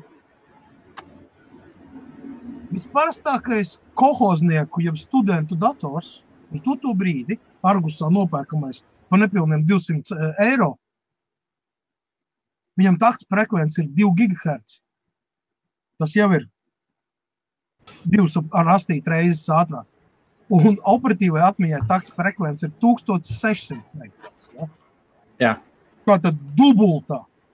Par ko jūs tagad stāstāt? Ar programmu var dabūt, ko tu vari dabūt? Ja, ja dzelžu Nē, ātrums cik es saprotu, cik es saprotu, viņi kaut ko izdomājuši ir klauda, klauda tādu Nē, nu, fakt, nu, tas jebkurā gadījumā tas nav absolūti saistīts ar datoru dzelžiem. Vajag lasīt par rindiņām reklāmām. Mums tik daudz reklāmas melo, kad vienkārši matu stāvs ceļās, ko tik neizdomā. Esiet realisti. Nu, iedomājieties, uh, 60. gadu Kārlīti, Jā, Moskvas 401, kuram ir 26 zirga spēku motors. Un salīdziniet viņu tagad ar, pieņemsim, kaut kādu, nu, kaut vai to pašu, nu, pašu vienkāršāko. Tas viņi saka, ka Visam tavs, tavs dators atradīsies datu centrā. Okay. Nu, jā, jā, jā, jā, es saprotu, tu nopērci. Nu, bet, bet, bet, tāpat, bet tāpatās, bet tāpatās. Okay, un tā, jebkurā gadījumā viss atdurās par to, ka tev ir mājās monitors, ka tev ir mājās monitors. Tu spēlē spēli, piemēram, uz maksimālās izšķirtspējas. Jā. A, ka, a, Tas ir tas ka kas ir iespējams, ka klaudā, ka procesors ir iespējams, nu, pats nu, no vienas puses ir Pagaidi, iespējams. Kaspar. Helmut, baigi No vienkārši. tī- tī- datortīklā.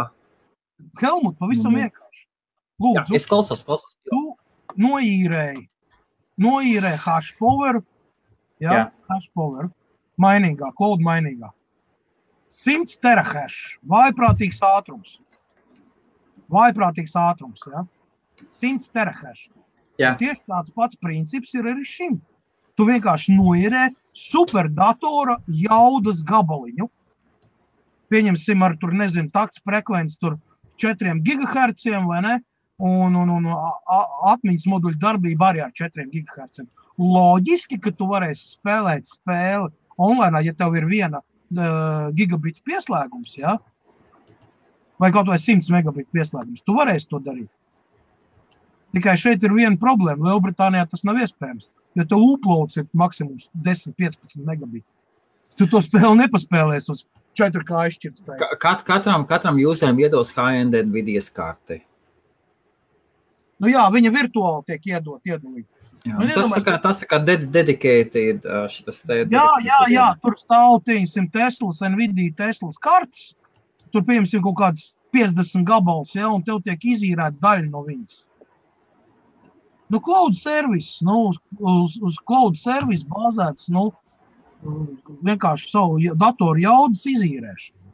Franču kompānija, jā, Franču kompānija, jā. Jā, nu kāpēc, Atrodas kāpēc Francijas ne? Tas ir Francijā. iespējams. Jā, tas ir iespējams. Bet nevajag jau uzreiz rakstīt, ka piedos tavam vecajam datoram, tipa HN klasi. Nu, nepiedos. Tas dators joprojām strādās ar to pašu taktu frekvenci, kā ir. Tu vienkārši virtuāli tu pieslēdzies servisam, tu ielādē programmu, kas ir čaula, jeb shell, ja? bet visa reālā darbība jau nenotiek tavā datorā. Viņa notiek reāli uh, cloud serverī. Nu, kas par, pa, ok, skaties, pa- pat ja, tu, pat ja tu spēlē, patiesībā spēli, tev liekas, ka tu spēlē uz savu datoru, patiesībā tu spēlē Patiesībā datu centrā. Jā, jā, jā. Patiesībā datu centrā. Un tomēr tavs Nākošais. 40 inču monitors spējas, tu monitors? Nē, nu, klau, klau, spēles. Es paskaidrošu, kāpēc. Tāpēc, ka spēles Atslēgas spēlē. vārds, atslēgas vārds dotajā gadījumā ir interneta pieslēgums. Cik, cik ātri viņš spēja ielādēt un aizsūtīt datus. Ja? Monitoram izšķirtspēja, protams, 40 inču monitoram izšķirtspēja būs pietiekami liela. Viss ir atkarīgs, protams, kāds monitors. Ja, ja tev ir 40 inču monitors, tad viņam ir pilns HD, pilnais noteikti ir. Varbūt viņam ir Ultra HD vai, Nezinu, vai Super Fast. Tur ir runa par nobīdēm. Es, es, es tā sāku domāt, visi, visi kas spēlē, viņi spēk, pērk speciāls gaming pēles un tādas, lai Es katru, saprotu. katru mikrosekundīti lai iegūtu. Un, Jā, un tas, ir, pareizi, tas ir un Tāpēc ir. Tāpēc un- es arī tev teicu, Jā. svarīgāko lomu šī gadījumā spēlēs tieši interneta pieslēgums. Jo, ja tev pings ir 17 milisekundes, ja, tu pats saproti, ka tu nevari online spēlēt high-end game, jo tev ir 17 milisekundžu aizture, kamēr signāls aiziet un atnāk atpakaļ. Saproti? 17 milisekundes. Tas ir ļoti daudz priekš spēles. Nu, bez šaubām, bez šaubām. Viss, Šaubām. ar to ir atbildēts jautājums. Nu, es saprotu, servis doma ir laba. Ja doma ir laba tajā brīdī, ja tev ir 3 līdz 5 milisekundžu pings. Varbūt, ka viņi ielādē buferē, bet tad atkal es nesaprotu. Uh, tad, tad nozīmē, ka tā spēle iet ar nobīdi. Nu, atkal kaut kā neloģiski. Nezinu, tas ir jāpapēta. Es, es tagad negribu iedziļināties. Mēs varam tā uh, pusstundu filozofēt par lietām, kuras mēs īsti nepārzinām. Tāpēc Jā. Liekam patiesībā malā. vienī- vienīgais, kā to var pa, pa, pārzināt, ir pašam jāpaņem un jāpatestē. Tieši tā, jā. Vienīgais. Un, un, un, un, Ok, tad, un, tad, un tad tiešām ir jāpaņem, tad tiešām jāpaņem viens dokors. Es neesmu spēlējis, es nespēlēju spēles. Es, spēlē, pareizi sakot, es dzīvoju īstu dzīvi, es nespēlēju virtuālo. Mums te ir virtuāli, virtuozie spēlmaņi, kam, kam virtuālā dzīvē viņi ir kruti un, un nezinu, kā tur superboss. Skaties, kas par jebkurā gadījumā vienu lietu nevarēs aizvietot. Liela monitora visiem gameriem gribās. Visiem gribās lielu monitoru. Jā. Lielu monitoru tu vari pie savas, tev tāpat tev pie, pie sava datora kaut pie pavisam švakā, viņai ir jāpieslēdz. Nu, Un pie pavisam švakā, laba datora nemaz. kam un tejam tālāk pa komentāriem cauri. koncepts interesants, super, vai ne? Nē, koncepts ir labs, es, es teicu, doma ir laba, bet viņai vēl ir tāls ceļš ejams. Sveiki. Jā. Vai te ir iespēja redzēt datoru? Noskatījumā pirmiem trīs gadus vajag dators savā gadījumā. Uh, Mark, es viennozīmīgi varu noteikt datoru vecumu un nolietojumu, bet, lai to izdarītu, ir jābūt ļoti daudz aiz muguras gadiem ar darbību, un arī ir jāzina ļoti daudz features, pēc kā noteikti. Nav tāda uh, podziņa vai USB flashkiņa, ko ieliec iekšā, viņš to parāda. Nolietojums tāds un tāds, lietots tik un tik gadus. Nē, nē, nav tāds. Marta. To var tikai speciālists pateikt. Ja tu esi speciālists, tad tu vari pateikt. Apmēram, cik viņš lietots. Ne jau tur pa dienām, stundām, šeit ir runa vairāk jau pa nedēļām, mēnešiem vismaz. Vai CPU klokošana šobrīd ir aktuāla? LV nav aktuāla īpaši. Ja tev jodīgs komps ir jādara to darīt, vai cits jādara. Jo tas, cik lasīts cilvēku, tik viedokļu klokošana. Jā, var nosunāt. eh, Nu, tas tāpat kā mašīna, tur forsēt un taisīt. Tu samazini vienkārši, vienkārši procesoru darbības mūžu un resursu. Notiks ātrāk čipu degradācija un viss. Jo paceļot takts frekvenci, paceļās procesora temperatūra. Tev ir nākamā problēma jāri, jārisina, jārisina ar dzēsēšanu. Tie ir papildus izdevumi. Cik tu iegūsi? Tu iegūsi 10%. Un tagad padomā, a varbūt, ka uzreiz nopirkt labāku procesoru ar normālu kūleri un neklokot neko. Tas noteikti būs labāks risinājums, jo procesors dzīvos ilgāk. Ejam tālāk. Ieslēdz mikrofonu, lai es to dzirdētu. Uh, īsa reklāmas pauze. Uh, mums ir Opel transfer īpašniece. Apmeklēs mūsu pasākumu gidu. Super. Wow! Ja vēl skidons iedos, tad būs vispār labi. Uz ko skidonu? Uz, uz naudas pārskaitīšanu. Jā, kaut vai nu tā. Tā ir latviešu meitene tāda, kurai neviens kārtībā, Okay, labi, ejam tālāk. Tad mēs vēl ejam pusstundu. Jā. Tieši tā aizējām cauri jautājumiem. Uh, nav viegli veidi, kā noteikt, cik procesoram atlicis. Tu vari izveid, veikt salīdzinošos testus, uh, paņemt internetā, atrast procesoru performance testu, piemēram, CPU boss.com, atrod savu procesoru, tur ir visi parametri testi, kur ir jauni procesori, un notestēt savu procesoru ar CPU testeru un visiem, un vienkārši salīdzini, saliec kompāru kopā, un tu redzēsi, pa cik procentiem tev ir uh, zemāka veiktspēja salīdzinot ar pilnīgi jaunu. Tas arī apmēram uh, noteiks tavu laiku. Ja tur ir, teiksim, atšķirība pa 2-3%, tad procesoram iet pirmie seši mēneši. Ja tev ir atšķirība pa 10%, tad viņam ir pāri gadam jau.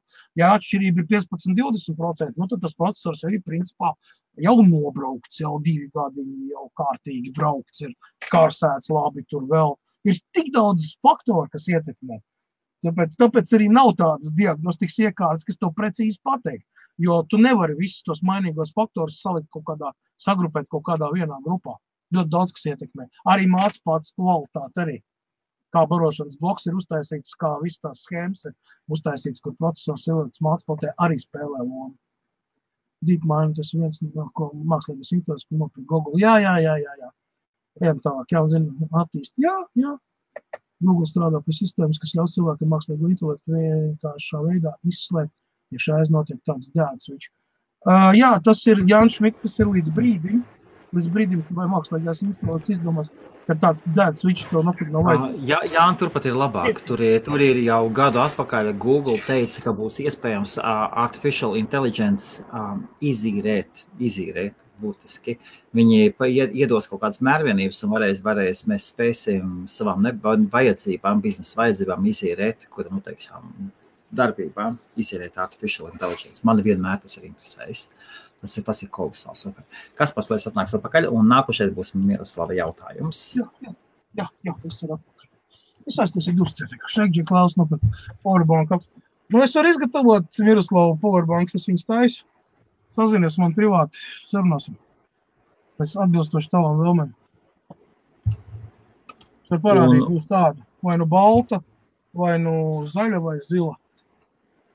Un ko tu vari ieteikt jā, gadījumā? Ja? Jā, ko ieteikt? No īstenībā baigi grūti kaut ko ieteikt. Nu, kas jau mīpiņums es varu ieteikt no ķīniešu. Jā. Ļoti labi powerbank.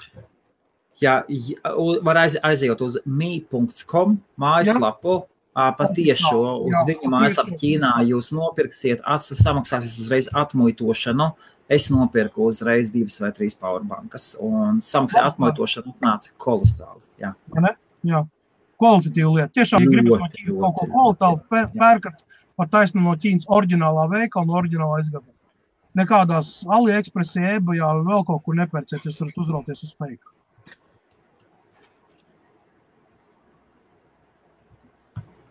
Vot tas ir tas, ko es teicu. Vairs pārspēs, viņš vairs, ne, vairs neizslēgs. Jā.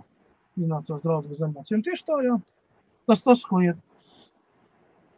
Jā, domāju, ka tā Andrija ātrāk izlaiž strāvu. Mums nevis mēs viņu Mēs tam sirdīgs, man tas vēl neesmu. Jā, jā, jā, jā, jā, jā. jā. Tur jau par Tur to jau arī ietrūna, jā. jā. Tas bija to, jā. Doma dzīvo, jā. Nu, jā, jā tieši tā. tā. Jā, tur ir divas. Jā, tur dzīvo pavisam blakus, jā. Jā. I to tas vēl to negarantē. Jā. Ar nodruku oh. Nobīd apmēram sekundi. Nu, ot, nu, tā, tā tas ir. nav pieņemams. Iedomājieties, jūs, jūs kontrastraiku spēlējat vai kaut kādu šūteri. Jā, tas ir 13 nu, jums sekundē aiziet, bet tankus jūs valēt vai ko jūs tur darat? Nē, nu, tur kaut kādā, pieņemsim, kaut kādu šitais second life vai, vai stratēģiju, pieņemsim kaut kādu, vai tur būvēšana, tā ir pofīga. Tur, ja tur ir buferis, tad vispār ārā metams pasākums. Arī fakts, jā. Arī fakts, jā. Nu, labi, tas ir, tas ir tāds, nu, atkal kārtējs, vai ne? PR gājiens vienkārši, lai nopelnītu naudu, un, un ir pietiekami daudz cilvēku, kas viņu izmantos cerībā, ka tas attīstīsies. Tā kā, jā, tā kaut kā arī iet. Tā- Tas bija kas par uz doto mirkli pēdējais. Nu, nu. Atskaties, nu, kā tev vispār pirmdiena sākusies? Ir? Oi, grūši, grūši. Šodien tā kā susliks nogulēt līdz pus 11. Nē, nē, es pacēlos 6. Jā. Atnācu, es izdarīju savus darbus, un pēc tam es gāju atkal gulēt. Es, es, es baudu uh, trešo, jā, trešo dienu. Jā. man visa ģimene ir aizbraukusi, manai ir aizbraukusi uz Latvijas trijām nedēļām, viņa būs atpakaļ 16. augustā. Jā. Vot, un es varu izlaisties gultā, kā gribu. Dzīvot, varu darīt, ko es gribu. Un tu saproties, ka es tā šodien fonos, nu, cik tomēr ir garlaicīgi. Saprot, viss tās ķorks, viss tas bērni un tā tālāk. Bļāviens, kā tas pietrūks, saprot, tā es pieredzu pie tā. Un tu esi tik Man pats, pats vienu dienu mājās viens pats un viss jau, jā. Un nezini, ko darīt. It kā būtu jābūt, oh, fū, var atpūsties, augūt. Nu labi, pirmo nakti izgulējos, otru nakti izgulējos. Brīvības. Jā, nu redzi, mums tā, ka mums uh, meita ielnāk kā pie mums guļ, viņa neguļ savā Jā. gultā, viņa negrib gulēt. Un tad tev visu nakti ir jāguļ tā, lai nedod Dievs saproties viņu nesaspiest, ne? Un tas uzliek zinām tādu nervozitāti, ka tu tā caur smiegs, vai ne? Tu visu laiku, kur kaut kas bērns pokustās, tu esi augšā uzreiz. Tu, tu, tu tur viņai padzerties vajag, tu, tu, tu vēl kaut ko, tu vēl kaut ko un tā. Čau, ģert. Jā. Nu, ot, un, un, un, un, jā, tas ir tā. Ja mēs te mm, vakar un aizvakar redītu, viņš pasēdā, pasēdējām pie uguns, kur šašliki tur ninīti, tur parunājām, apspriedām sasāpējušos jautājumus, padalījāmies, apmainījāmies ar informāciju šādu tādu, nu, Edijs arī tīri aktīvi vāc informāciju un skatās, kas notiek. Viņš arī kontaktējās ļoti daudziem cilvēkiem. Un ceļš tas, kas notiek Lielbritānijā, īstenībā, jā, ir tāds, ir tāds zvaniņi, tādi, nu, aizdomu drošības zvaniņi saistībā ar tuvāko, tuvāko Lielbritānijas nākotni un, un pasta, iespējām un sekām, kas, kas var notikt. Nu, es te netaisos celt paniku un nestāstīšu neko tādu. Bet, nu, Saki, saki, saki, saki nu, kas, kas tev ir? Nu, ir vēl viens mega, mega, mega uh, liels uzņēmums Lielbritānijā uz tādas ļoti slidenas robežas. Oho, nu, nu. Uh, miljardieris, kam pieder šis pasākums, tas ir viens no viņu biznesiem. ir reāli nobijies par saviem biznesiem un par tālāko Lielbritānijas likteni. Runa iet par Eirokārpārts, kas ir lielākais auto rezerves daļu piegādātājs Lielbritānijā. Jā. Lielākais. Praktiski uz viņu turās visa Lielbritānijas, eh, nu, vai lielākā daļa no Lielbritānijas autoservisiem. Ja? Ja? Es saprotu, ka citur strādā ar mazākiem, bet viņš ir lielākais. Un, ja viņiem ir parādījušās problēmas ar piegādātājiem, kuri nevēlas ar strādāt saistībā ar nezinu, jauno, jauno kontraktu, un distribūtoru kontrakts neslēdz, tāpēc, ka nav zināms uh, status Lielbritānijas nākamā gada finanšu gadam. Tad tu Helmut saproti, ja, ko tas nozīmē. Tas nozīmē kompānijas krahu vienkārši, jo tu nevari dabūt rezervēs, tu nevari piegādāt, ja, līdz ar to, nu, ir tā, kā ir. Tas tā, izdarīts. Nu, tas ir ļoti nopietns zvaniņš. Tas, Tas ir nav- vairāk nekā, tas ir vairāk nekā nopietni. Jā, un tie, tās nav bombas. Tas nav bombas. Auto remonta un apkalpošanas industrijā ir viegla panika starp garāžu uh, īpašniekiem, ja, kuri strādā ar Jā. šo kompāniju. Ir reāli problēmas. Trūkst vajadzīgo detaļu, jo nav vairs pieejams. Viņa vietā Ok. okay. nāk tur zemākas klases vai lētākas detaļas, no attiecīgi kvalitāte zemāk. Ja? Vēl daudz citas lietas. Ja? Tas savukārt noved pie tā, ka atgriežas mašīnas, ir jāpēc vairāk kārt, un cilvēki neapmierināti. Ticība servisam sāk zust, piegādātājiem ticība sāk zust. Kas notiek tirgu? Pēc tādiem gadījumiem kompānijas parasti. Vai ne? Tā kā ir par ko aizdomāties. Es tā kā pēdējās divas nedēļas ļoti aktīvi ņemos ar automobīļiem, tad gatavojam taisu un, un visu kaut ko. Es iegādājos vēl vienu automobīlu izjaukšanai. Šodien iz, izrāvu ārā motoru un visu pārpalsas. Aha. Jā, sāks, principā, sāks tas, kad Es tā zināju, kas par tā teiks. Čau, Antri. Droši vien tā, tas ir iespējams, ka tas ir jautājums, kā pieklusināt. Droši vien. Z9 mini vai Z9 pilno? Z9 pilnie vēl nevienam, man liekas, nav uz rokas. Či, či, či, či, či, či, Ir, či. jā. Jau otrais bačs ir izpārdots, tad noteikti, kad ir. Nē, nē, izpārdots ir viena lieta, bet uz kādam uz rokas ir. Nē, nu labi, man īstenībā, mēs tagad runājam, man Z9 mini stāv nekur tepat aizmugurē, un jūs viņu nedzirdat. Un malciņš uz 16,8 kHz. Nu, ar, protams, ar pareizām rocēm. Jā, jā. Viss kārtībā. Kā pieklusināt? Es nezinu, kā viņu pieklusināt. Man tāda problēma nav. Nu, var uzlikt sēgu virsū. piemēram. Pilvenu var ielikt kastītē. Var kā helmuts likt trūbiņu galā. Vilkt ārā. Trubiņ, trubiņai ir drīzāk gaisa dabūt ārā. Jā, Viņš skaņu, skaņu viņš tik traki. Nē, tas Nē, ir vismaz gaisa izdabūt tur var. Īstenībā es nezinu, man Z9 mini īstenībā ļoti klusi strādāja. Mm, Strādā, un kādas problēmas nav. Man aiz vispār- loga kaut kas bumbu, bubina kaut ko, izslēgšu mikrofonu. Kas bubina? Nevar dzirdēt, ne? Nē. Nē, Man liekas, mutiskais loga kaut kas. Kaut ko testē. pastāvēs, kas mainīsies. Jā. Tas būs uh, šitais saucamais Ir, ir tas pats. trainis. Jā. Nu ko, redzi kā kas par? Mēs pat divas stundas vairs nevaram neko nostāstīt. Nav vairs neviena. Jautājumu nav, viss ir sataisīts, viss ir kārtībā. Basas dzird. Kādas basus, nezinu. Nu, ko tehnoloģija jaunums darētu, vai ne? Trešdien vakarā. Nu, protams, 59 cilvēki skatās. Jums patika tehnoloģija jaunumi? Nu, vispār viens no skatītākajiem raidījumiem. Paskaties, lūdzu, arhīvos, kāda ir skatījuma. Tu pats atbildēsi šo jautājumu. Ir, ir, ir. Tehnoloģijām ir spēks, draugs, mīļais, un informēt cilvēkus par tehnoloģijām. Tas ir tā kā maizīt ar sviestu un desiņu. Ok, palaidām garām jautājumu. Ah, reku vēl viens jautājums. Jā. Aha, paldies! Droši, droši Tā ir palaišam vakarā. saules baterijām. Nekā parastais vispār jēga no tiem. Miroslav, es to tūlīt parādīšu. Ā, kā man patīk šādi jautājumi.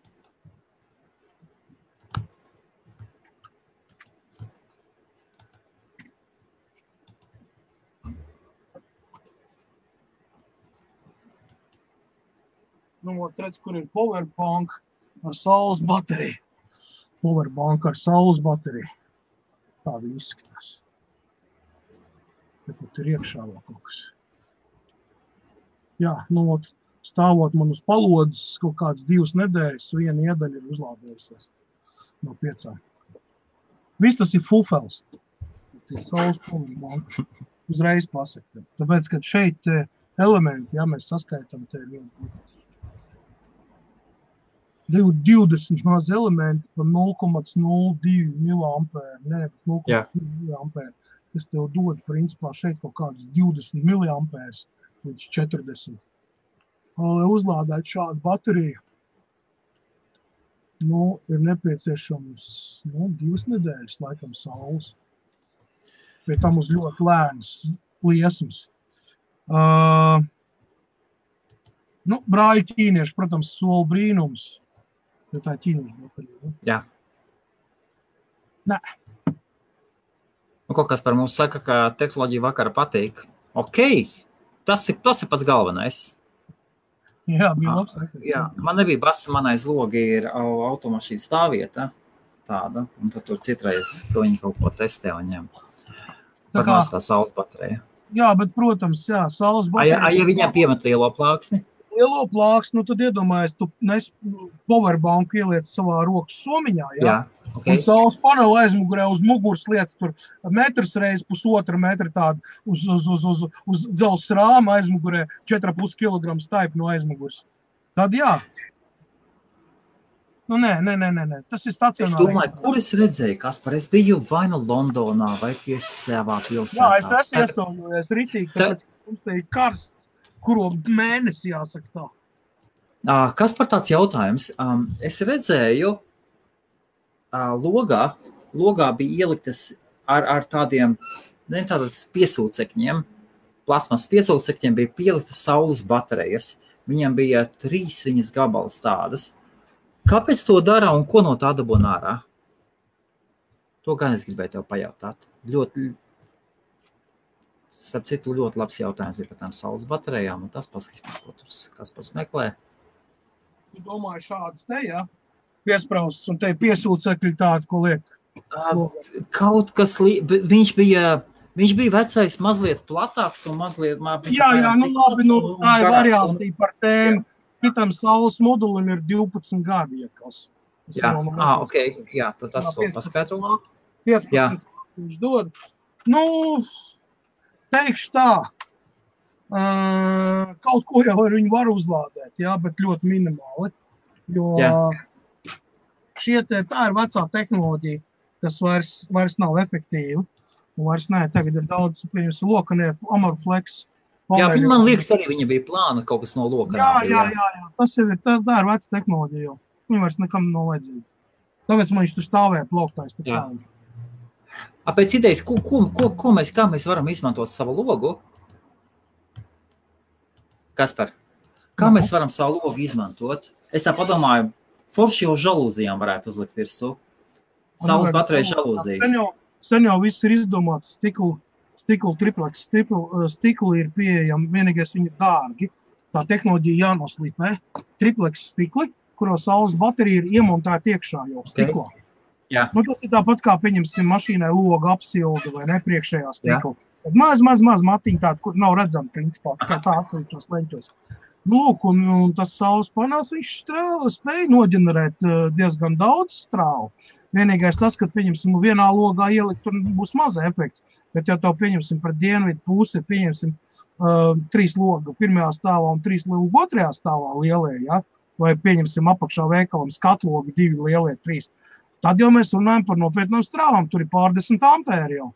Pie 48 voltiem pārdesmit ampēri tas ir tāds normāls lādētājs, kur tu savukārt galā var pieslēgt powerbanku, nu, kas ir ar to powerwall, un caur uh, invertoru lietot uh, apgaismēji, tur sadzīves tehnikai, uh, ventilatoriem, vēl kaut kam, vai arī vienkārši uzlādē uh, lad, uh, mobilo vai datoru lādējamo staciju, kur tur pieslēgt 20 mobilos telefonus, piemēram, kafejnīcā vēl kaut kur uztaisīt free pieslēgšanās punktus, ja, kurš tev no saules uzlādē un, un, tā taisās. Jā, tas viss ir jau, jau reāli eksistē pasaulē, jau var dabūt to visu. Mēs vienkārši nepieskaramies tādām, tādām tēmām, jo, te, kā jau es teicu, tehnoloģija jaunumu ā, divās stundās iekļauties, apiet apkārt pasaulē, ceļš tev tagad nav bijuši tehnoloģija jaunumu pusotru, divu mēnešu reāli, ja? Nu, veči gatavoties divās stundās, tad Kalašņikovs dos vaļā bez pīpos un, un, un divas stundas neaizversies. Tehnoloģija jaunums, nē, tehnoloģija jaunums ir kā, es tagad gribēju iet kalendārā un paskatīties, kā man bija, es kaut ko biju apsolījis. Trešdienās mums bija tehnoloģija jaunuma. jā. Tad mēs izdomājām, Mm. maijā, izdomājām, ka mēs atvaļinājumā aiziesim. Ok, ok. Aha, tad tur vajadzēs izmainīt. Nu, ko pamēģināsim. Labi, ielikšu tad rīt, trešdien ielikšu.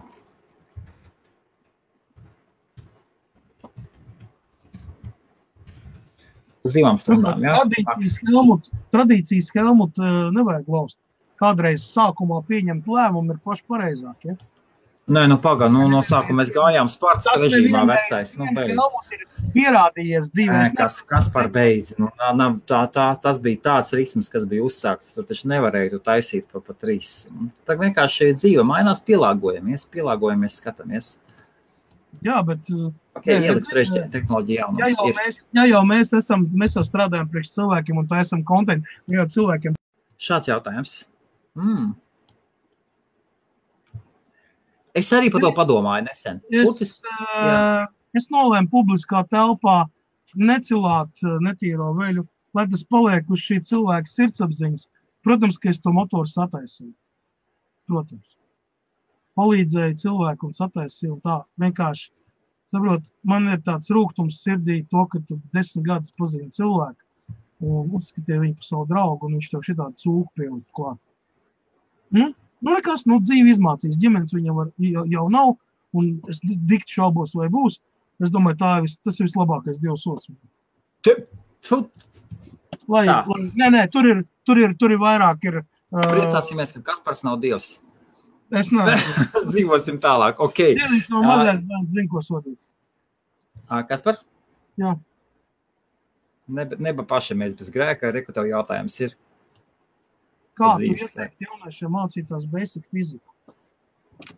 O, zini, es teikšu tā, ir īstenībā ir ļoti daudz YouTube pamācošu dokumentālu video, kur ļoti vienkāršiem vārdiem, daudz un dikti, gan angļu, gan krievu valodā ir paskaidrots daudzas lietas, kuras tu basic var iemācīties.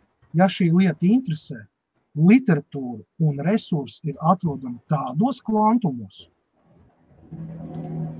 kā maz neliekas. Ja cilvēks var deviņu mēnešu laikā no vienkārši uh, saimniecības strādnieka, teiksim tā, celtnieka palīga, var tikt līdz Teslas intelektuālās šitās te, uh, kā ne, bet tas, o, ne intelektuālās, bet uh, nu, izskrien no galvas ārā, Latvijas nemāk runāt, uh, autopilotu izstrādes tehnoloģiju sistēmas, viena no vadītājiem, deviņu mēnešu laikā. Pie tam ne amerikānis. Un tikai pašmācības ceļā. Tad jūs saprotat, ja, ka iespējams ir dīvakas. Vajag tikai gribēt. Vajag sākt ar sevi, vajag tikai gribēt. Atrast to savu odziņu, savu piesaukumu. Ja tev patīk fizika un gribās, un tev viss interesē tādas lietas, attīst to, skaties, lasi. Tik daudz informāciju var atrast. Arī es, neskatoties uz to, ka jūs man uzskatiet par Wikipēdiju vai, vai, vai kā jūs to tur nosaucāt, un vēl visu, es katru dienu lasu ļoti daudz lasu un skatos. Lai varētu visu laiku būt, iet līdzi laikam, un iet, tas ir ļoti smags darbs. Tas nav tā, ka, oh, es tagad mātei Google uzprasīju, o, es to zinu. Nē, tā nav. man lielākā daļa diskusija ir pamatot ar, ar manu pieredzi, darbu pieredzi. Es nevienreiz vien izvēlu gadgetus ārā un parādu, ja, kāpēc tas tā ir. Tāda. Man, man ir to, tas man interesē, tas ir mans dzīves stils. Un to man neviens atņemt nevar. Un es turpinu to darīt, es turpinu trenēt savas smadzenes, trenēt atmiņas. Tas ir, tas ir, tas ir smags darbs, bet tu tas, tas var parunāt du, du pa jebkuru tēmu. Un neņemt rokā Google Translator vai neskatīties mātei Google atbildes uz jautājumiem, ko cilvēki izdod. Es sēžu, salicis rokas, vai ne? Ja es nedomātu, ka es te tagad visu googlēju, meklēju un runāju. Es runāju šeit no šejienes, te, te ir mana Wikipēdija galva. Pieredze, informācija, un viss tas ir dzimums. Tā es tikko runāju savā powerbank logā. Jā, jā, jā, gati ir, ir, ir, ir, ir, ir jau izmanto jau štatos, izmanto Austrālijā arī ir vietām, ir te Vācijā kaut kur bija palaiduši arī. Ir, ir, viņi dārgi, viņi salīdzinoši daudz dārgāk par parastiem saules paneļiem. Jo izgatavošanas tehnoloģija ir ļoti, ļoti līdzīga kā izgatavo autostikls ar uh, iebūvēto apsildi iekšā un vēl visiem uh, šitiem te uh, tagad jaunajiem, pieņemsim, priekšējiem stikliem, vai ne, var uztaisīt tonējumu, elektrisko tonējumu. Tur padodot noteikti, noteikti strāvu, izmainās, tur to iekšā ir kaut kāds mazs, tā kā, es teiktu, kā pulverīts, kurš uzmagnetizējās un taisa tonējumu maina. Jā, Volvo, es redzēju tāds autostikls, jā, uz nano un padarīt sārspīdīt vadām elektronis. Tas tikko, tikko sāk par to runāt. Ir, ir tie, tas ir tāda pati tehnoloģija. Vienkārši viņi ir tikai, nu, kā saka, adaptēti priekš tā, ka tur ir, tur ir uh, amorfos kristāliņi un, un, un vēl visāds tāds. Es esmu redzējis uh, gadus piecus atpakaļ bija Krievu zinātnieku sadarbībā, daži, pareizi sakot, Ukraiņi sadarbībā ar, ar, ja nemaldos, ar amerikāņiem vai japāņiem. Vai tur viss trīs viņi kopā. Viņi bija radījuši saules moduli, kuram efektivitāte ir 45%, kas ir pārsniedz divu pus reizes par patreizējo augstāko. Jā, un viņus arī sauc par zvaigžņu paneļiem. Jo viņš ir tik jūtīgs, ka, pieņemsim, kad ir pilnmēnesis spīd, pat tajā brīdī viņš sāk ģenerēt kaut kādas traumas, mēnesis gaismas saprot, atstarotās gaismas. Nu, protams, ne jau pilnā jaudā, ja, bet nu, viņš vēl nosauc par zvaigžņu paneļiem. Es nezinu, cik tālu tas projekts ir aizgājis. Tagad es kaut kā esmu pazaudējis saikni un esmu redzējis, ka viņi būtu palaiduši kaut ko labāk. Bet uzreiz saku, ka uh, pasaulē strādā pie šīm saules paneļu tehnoloģijām, lai panāktu maksimālu efektivitāti. Izmanto tā saucamās paradēļa līnzas, lai panāktu uh, staru koncentrāciju uz kristāliem un viņi spētu uh, labāk strādāt. Tāpat laikā uh, saules moduļi tiek pilnveidot ar duālu funkciju. Tātad Dievs palīdz vārguļiem. Paldies! un uh, blakus efekts, pieņemsim, tas, ka saules panelis ļoti uzkarsts saulē, ja? tā pieņemsim ražot karstu ūdeni, ko var izmantot, nu, jebkādām vajadzībām sākot no ārējiem basēniem publiskiem, beidzot ar, nezinu, tu, nezinu, dušām, skolas, sporta zālē, vēl kaut ko, nu, bez starpības. Ja? Tā kā, nu, cilvēks iet uz to, kad mēs lēnām, lēnām pārējām uz bez fosilās enerģētikas izmantošanu. Tas ir bez akmeņoglēm, bez gāzes, bez, bez, bez uh, atstrādātām eļļām un vēl kaut kādas, kādas vēl tur mums viss ir tās dedzinātavas, kas ražo elektrību vai kaut kādu siltumu vai vēl kaut ko. Jā, mēs ejam uz visu to, un tas, tas, tas ir jau uz doto brīdi, jau tas ir principā neatgriezenisks process. Un lai kāds benzīna galvas sārdītos un, un runātu pretī un, un skeptiski skatītos un runātu ar kaut kādiem stereotipiem 20, 30 gadus novēcojušiem, planēta Zeme iet uz atjaunojamo enerģiju. Šā vai savādāk.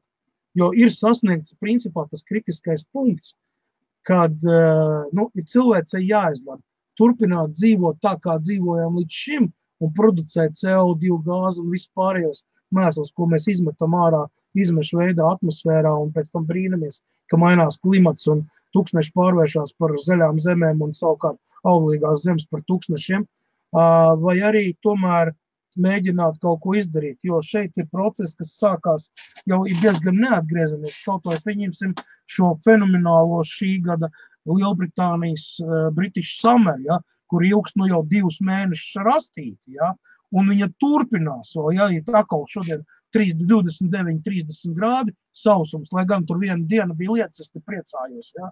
Nu, tas lietas, tas bija tā kā, tā kā bērnam pa dupsīt noglaudīt. Nekas, viss ir pazudis un nekas nav. Kā ārā, kā ir putekļi izkautus, visa zāle un, un, un viss dobas tā arī ir.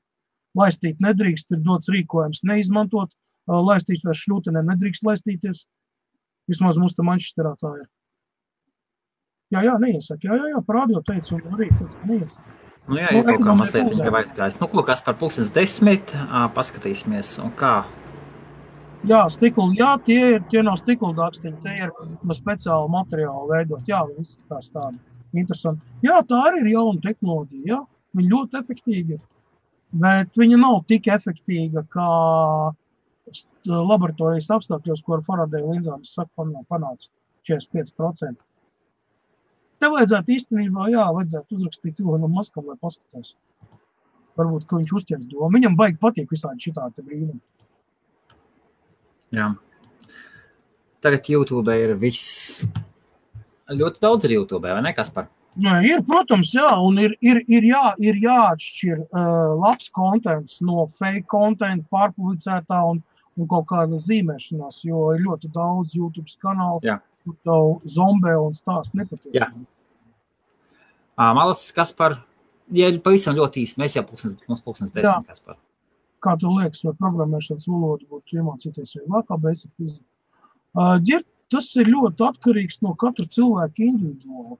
Es teikšu tā, balstoties uz savu dzīves pieredzi un uz savām lietām, kas ir. Ja man kaut kas ieinteresē, es par to neko nezinu, tad paiet 3 līdz 5 mēneši, un es zinu par to visu.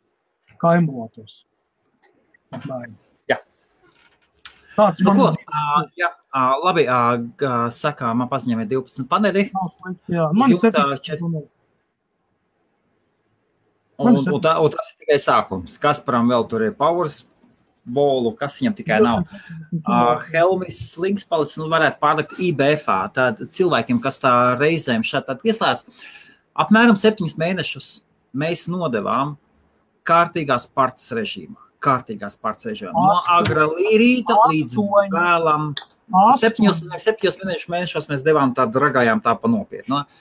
Bet uh, tagad, tagad esam. Uh, pusotra miljona skatījumu. Latvijā Jā. ir 1,9 miljoni iedzīvotāji, un mēs dabūjam pusotra miljonu skatījumu. Jā, kopā ir pār pa pusotru miljonu skatījumu, jā, IBF. Wow, tas un, ir. Uh, Pārsakot, situācija tāda, ka IBF ir kanāls, kur mēs satiekamies, kur mēs līdzīgi domājošie satiekamies un cenšamies teikt, runāt tīri no sirds par to, kāda esam apmainīties ar domām un līdzīgi domājušiem cilvēkiem. Un pēc idejas ir tā, ka jūs varat savā pusē strādāt un klausieties IBF, ja jūs nodarbojaties ar uzņēmēju darbu, ja jums interesē tehnoloģijas, ja jūs strādājat, ja jums ir kaut kāds savs mājaslaps, un tad tāda līdzīga arī ciemiņi mums nāk.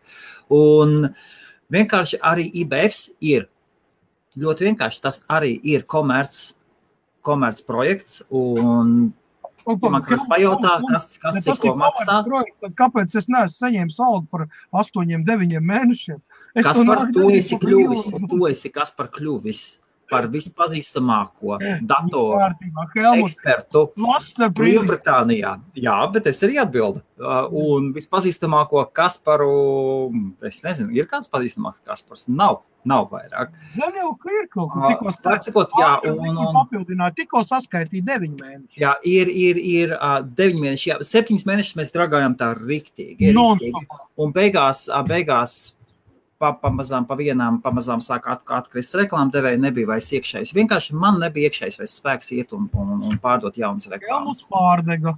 Helmuts nogura, jā, Helmuts nogura, un arī un pārdošana, un reklāma pārdošana arī ir darbs, kas ir jāiet un jādara, un tāpēc es esmu pilnīgi nomainījis uh, stratēģiju. Mazām, mazām kompānijām, maziem uzņēmumiem, maziem projektiem ir ļoti, ļoti, tā ir liela priekšrocība, ir fleksibilitāte. fleksibilitāte. Uh, Un tāpēc tūlītās mums nāk networking pasākums. Um, mēs dibinam jaunu kompāniju, kura pazi, par, par kuras produktu oficiāli paziņosim jaunajā networking pasākumā. Kas pats jau bez šām apzina, kas tas vispār visu zina uz priekšu. Un, es jā, un, un, un Es IBF pat zinu to, ko Helmuts vēl nezina. Aha, ļoti interesanti. Un, un, tad, un, tad, un tad šeit, šajā logotipā, kā tur, kur pirms tā bija Mindshops, tad šeit mainīsies jaunā produktā. Komerc, komerc ļoti interesants piedāvājums, kas man liekas būs interesanti ļoti, ļoti, ļoti daudziem. Ļoti labs kvalitatīvs produkts. Zini, Tas ir tā, tas, tas kur IBF iet, un, un tā arī paralēli man sieva strādā. Ir mums ģimenē četri bērni līdz ar to nu, kaut kā, kur Es savukārt mēs balansējam. gribēju, gribēju no savas puses pateikt, ka uh, Latvijai, Bijušais Latvijas latviešiem. Kas par jā, uh, Latvijai un latviešiem joprojām nav tāda kanāla, kāds ir IBF. Nav. Ar Liels, to- liels, liels ar to paldies. kontentu, ar to kontentu, kas ir. Plus piedāvām pat, pat ja IBF kanāls sevi saistīs tikai ar internetu biznesu un tikai par biznesa lietām. Kamēr te būs Kaspars, tas fiziski nebūs iespējams. Kalašņikam neko Es nevar izdarīt. sāku apsvērt domu, ka ir jātaisa ir ā, papildus vai nu atsevišķi kanāls, kur ir saucamais Mm. tehnoloģiskais kanāls un Jā. tāds kanāls, ja, ar iespēju uh, nodalīt, pieņemsim, internetu biznesu no, no, no, no, no, no, no, no tā, ja nepieciešams. Bet es uzskatu, ka tas, ko mēs darām uh, un darījām visus šos deviņus mēnešus, īstenībā ir milzīgs ieguldījums latviešu tautai. Zini, kas, kas par, paldies. Zini, kas vislabāk strādā? Man tā liekas, tad, kad cilvēki parādās ar saviem autoraidījumiem. Dācis Rostova nāk piekdienās. Super. Nē, viss ir ok, jā, daļēji jā, daļēji jā un daļēji nē. Un, un Autora dabūt raidījums, autora autora raidījums, raidījums. tas ir monologs. Autora Nē, raidījums. nē, Autoraidījums nozīmē, tālāk jau cilvēks pats izvēlas. Ja viņš dabūna pie, ja viņš dabūna viesi vai nedabūna, nu tā ir cita saruna. Jebkurā gadījumā ā, būs jāliek mikroreklāma savai lapai, bet man vajag ang Anglijas tirgumu. Nu, lūdzu, jā, lūdzu. Ja jūs strādājat uz Anglijas tirgu, tad jums vajadzēs kaut ko. Ja? Un, un, un, ja jūs kā uzņēmums padomājat, jūs varētu, piemēram, 9 mēnešus, jūs varētu, jūsu logotips šeit augšā varēja būt, šeit augšā varēja būt jūsu logotips. Šeit augšā. Visu laiku varēja būt. Un kādam citam bija. Jebkurā gadījumā esat produktīvi. Rakstiet Kasparam Krūmiņam, Kalašņikovs AK-47, cilvēks Wikipēdijas. Jā, jāsāk man savs autora raidījums. Ja? Bet man nepatīk vienam vārīties, man liekas, priekšā oponēt. Mēs ar Helmutu esam baigi labi sastrādājušies. Mēs tā kā uz pusvārdu saprotamies, tāpēc būs grūti bez Helmuta kaut ko izdarīt. Rīt vakarā, rīt vakarā laivs mums nebūs. Rīt vakarā es būšu tautā pie Agneses, pastāstīšu par, viņai ir sava mērķa autora, es pastāstīšu par, jā, es pastāstīšu par, ir viennozīmīgi, un ir, ir iešu un pastāstīšu par pasākumu Londonā, tas, kas mums būs Mhm. 31. Jā. Un arī jums, ja jums ir savs uzņēmums, izmantojiet laivus, izmantojiet laivus visdažādākos kanālus, domājiet, kādos kanālos jūs ejat. Arī Kasparam es to gribētu ieteikt. Antra raksta, es atceros, skatījos pirmo laivu, kā jūs maini ar kreme ķimerējāt kopā četras stundas. Jā, tu pa mani smējās. Nekas. Jā, un uh, izmantot, ja, ja jums ir produkts, ja jums ir produkts, un ko jūs skatāties, piemēram, ir latviešiem tik daudz dažādu laivu kanālu. Vai, piemēram, varbūt jūs par sportu kaut ko, varbūt jums ir sporta produkts. Nu, aiziet tur, kur ir sporta mikrofons. Katram, katram šādām tiešraidēm viņiem ir nepieciešami viesi un kvalitatīvs saturs un interesanti viesi. Un, ja jums, Nu, ja jūs tajā raidījumu jomā, ko ja jūs tajā jomā strādājat, jums viennozīmīgi ejiet un izmantojiet un, un pie, piesaistīsiet papildus ausis. Nu, ko Kaspar? Novēlējums? Datoru. Pozitīvu šo nedēļu visiem. Veiksmīgi, jā. Skatieties uz dzīvi pozitīvu, lasiet, mācieties, gūstiet informāciju. Tas vienmēr nodara. Tas attīstās smadzenītes, tas palīdz lo, sākt loģiski domāt. Un tad dažas lietas vienkārši, kuras liekas nesaprotamas, kļūst pavisam saprotams. Arī bez manis, bez laimes. Informācija ir spēks. Informācija tā ir attīstība. Visu labu. Padomājiet. Un, ja jums ir jautājumi par datoriem, par kas uzrakstiet Kasparam? Tiešām, nu es, es nezinu citu cilvēku, kurš tik ātri operacionāli atbildētu uz jūsu ziņām. Pārējie nav Tas ir, interesanti kanāli. tas, tas ir jā. Arnis liels, liels, liels, liels paldies par komplimentu. Ir, nu, ir, ir daudz forši. Kat, katram kanālam ir sava mērķa auditorija. Tas tāpat kā ir dažādas grāmatas par dažādām Jā, tēmām. bet Mēs esam pārņēmuši mērķa auditoriju, kur, kur nav nevienā citā kanālā. Bet, bet vai nu forši? Bet ir forši, tur jau tā lieta, tāpēc ir grēks neattīstīt to. Kaut kā vajag izdomāt, kā to apvienot. Es saprotu, internet biznesa fórums. Es nerunāju tagad tikai par sevi. Man, man pēc tam var ienākt vēl pieci cilvēki. Ja? Bet tur uztaisīt tiešām baigi produktīvu kanālu arī, arī ne tikai IBF, jā, viņš ir biznesa, bet viņi var sadalīt pa, pa viņusim, jā, mēs pārsvarā taisam raidījumus tur par internetu biznesu un vēl piesaistam, bet tāpat laikā mēs neaizmirstam par tehnoloģiju, kādreiz čiliņā laivā parunāt. Un to visu vajag, to var tik forši apvienot. Tas būtu tāds multimedijs, tāds, saprot, Kas par mums jau tas ir? Jau, jau. Bet kāpēc tad tu tagad tu saki, oi, nu mēs tur fokusējamies? Ka, Mēģinām, kas tagad notiek? Ka, kanāls? Nekas Nu, neslēdzas. netaka. Nē, nē, viss kārtībā. Vecais, viss. Mums tev, filozofija. Vienkārši mainās, mainās pieeja. Mainās pieeja. Mainās pieeja un, un, un, un, un, un. Viss kārtībā. Viss, un plus vasaras brīvdienas.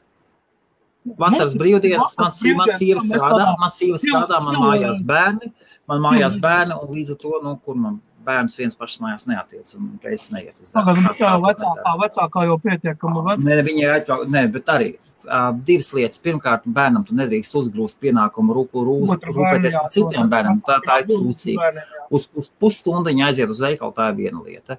Un uz, uzgrūst uz visu dienu atbildību, ej, pieskati mazās māsas. Nu, tad, tā, Mhm. tā ir sūdzība no vecāka puses. Ir tādi vecāki, kas tā dara. Es redzēju, es vienmēr esmu vecākiem skatos. Vai arī ir vecāki, kas saka bērniem, vecākiem bērnam, pasaka, aiziet mazākiem nomazgāt dibeni, piemēram. Viņš sēž skatās televizoru. Un atbalstītājs Pepsi un Krekls. Slēptā Kurš- reklāma. Ok, līdz, līdz nākošajai reizei. Tiksimies tad, kad tiksimies. Sekojiet, līdzi. Trešdien, jebkurā gadījumā Pārojiet, laikojiet, jā, un skatieties. trešdien mums ir, trešdien mums ir kripto. Nē, nē, trešdien mums ir šis te, uh, tehnoloģijas. Uztaisīsim tehnoloģijas, nodosim. Kā mēs to ejam? Viena ziņa, viens, otra ziņa, otrs vai pa divām mēs gājām. Kā es jau aizmirsu. vecos labos laikos, non-stopā un tā, tandēmā, kā Pa vienai ziņai, pa tā. vienai, pa vienai ziņai, Pa katrs tā mums pa gāja. pa Nē, nē, nē, pa vienai, pa vienai, pa vienai. Tāda starpība, Helmut, mēs atradīsim to tēmu. Tas tā kā, jūs zināt, ir viena lieta, kur ir pareizais temps jāatrod, ja? Tu zini, par Jā. ko es runāju. Un, tu Un par ceturtdienas, un par ceturtdienas uh, kriptolaiviņām vai otrdienas kriptolaiviņām redzēsim.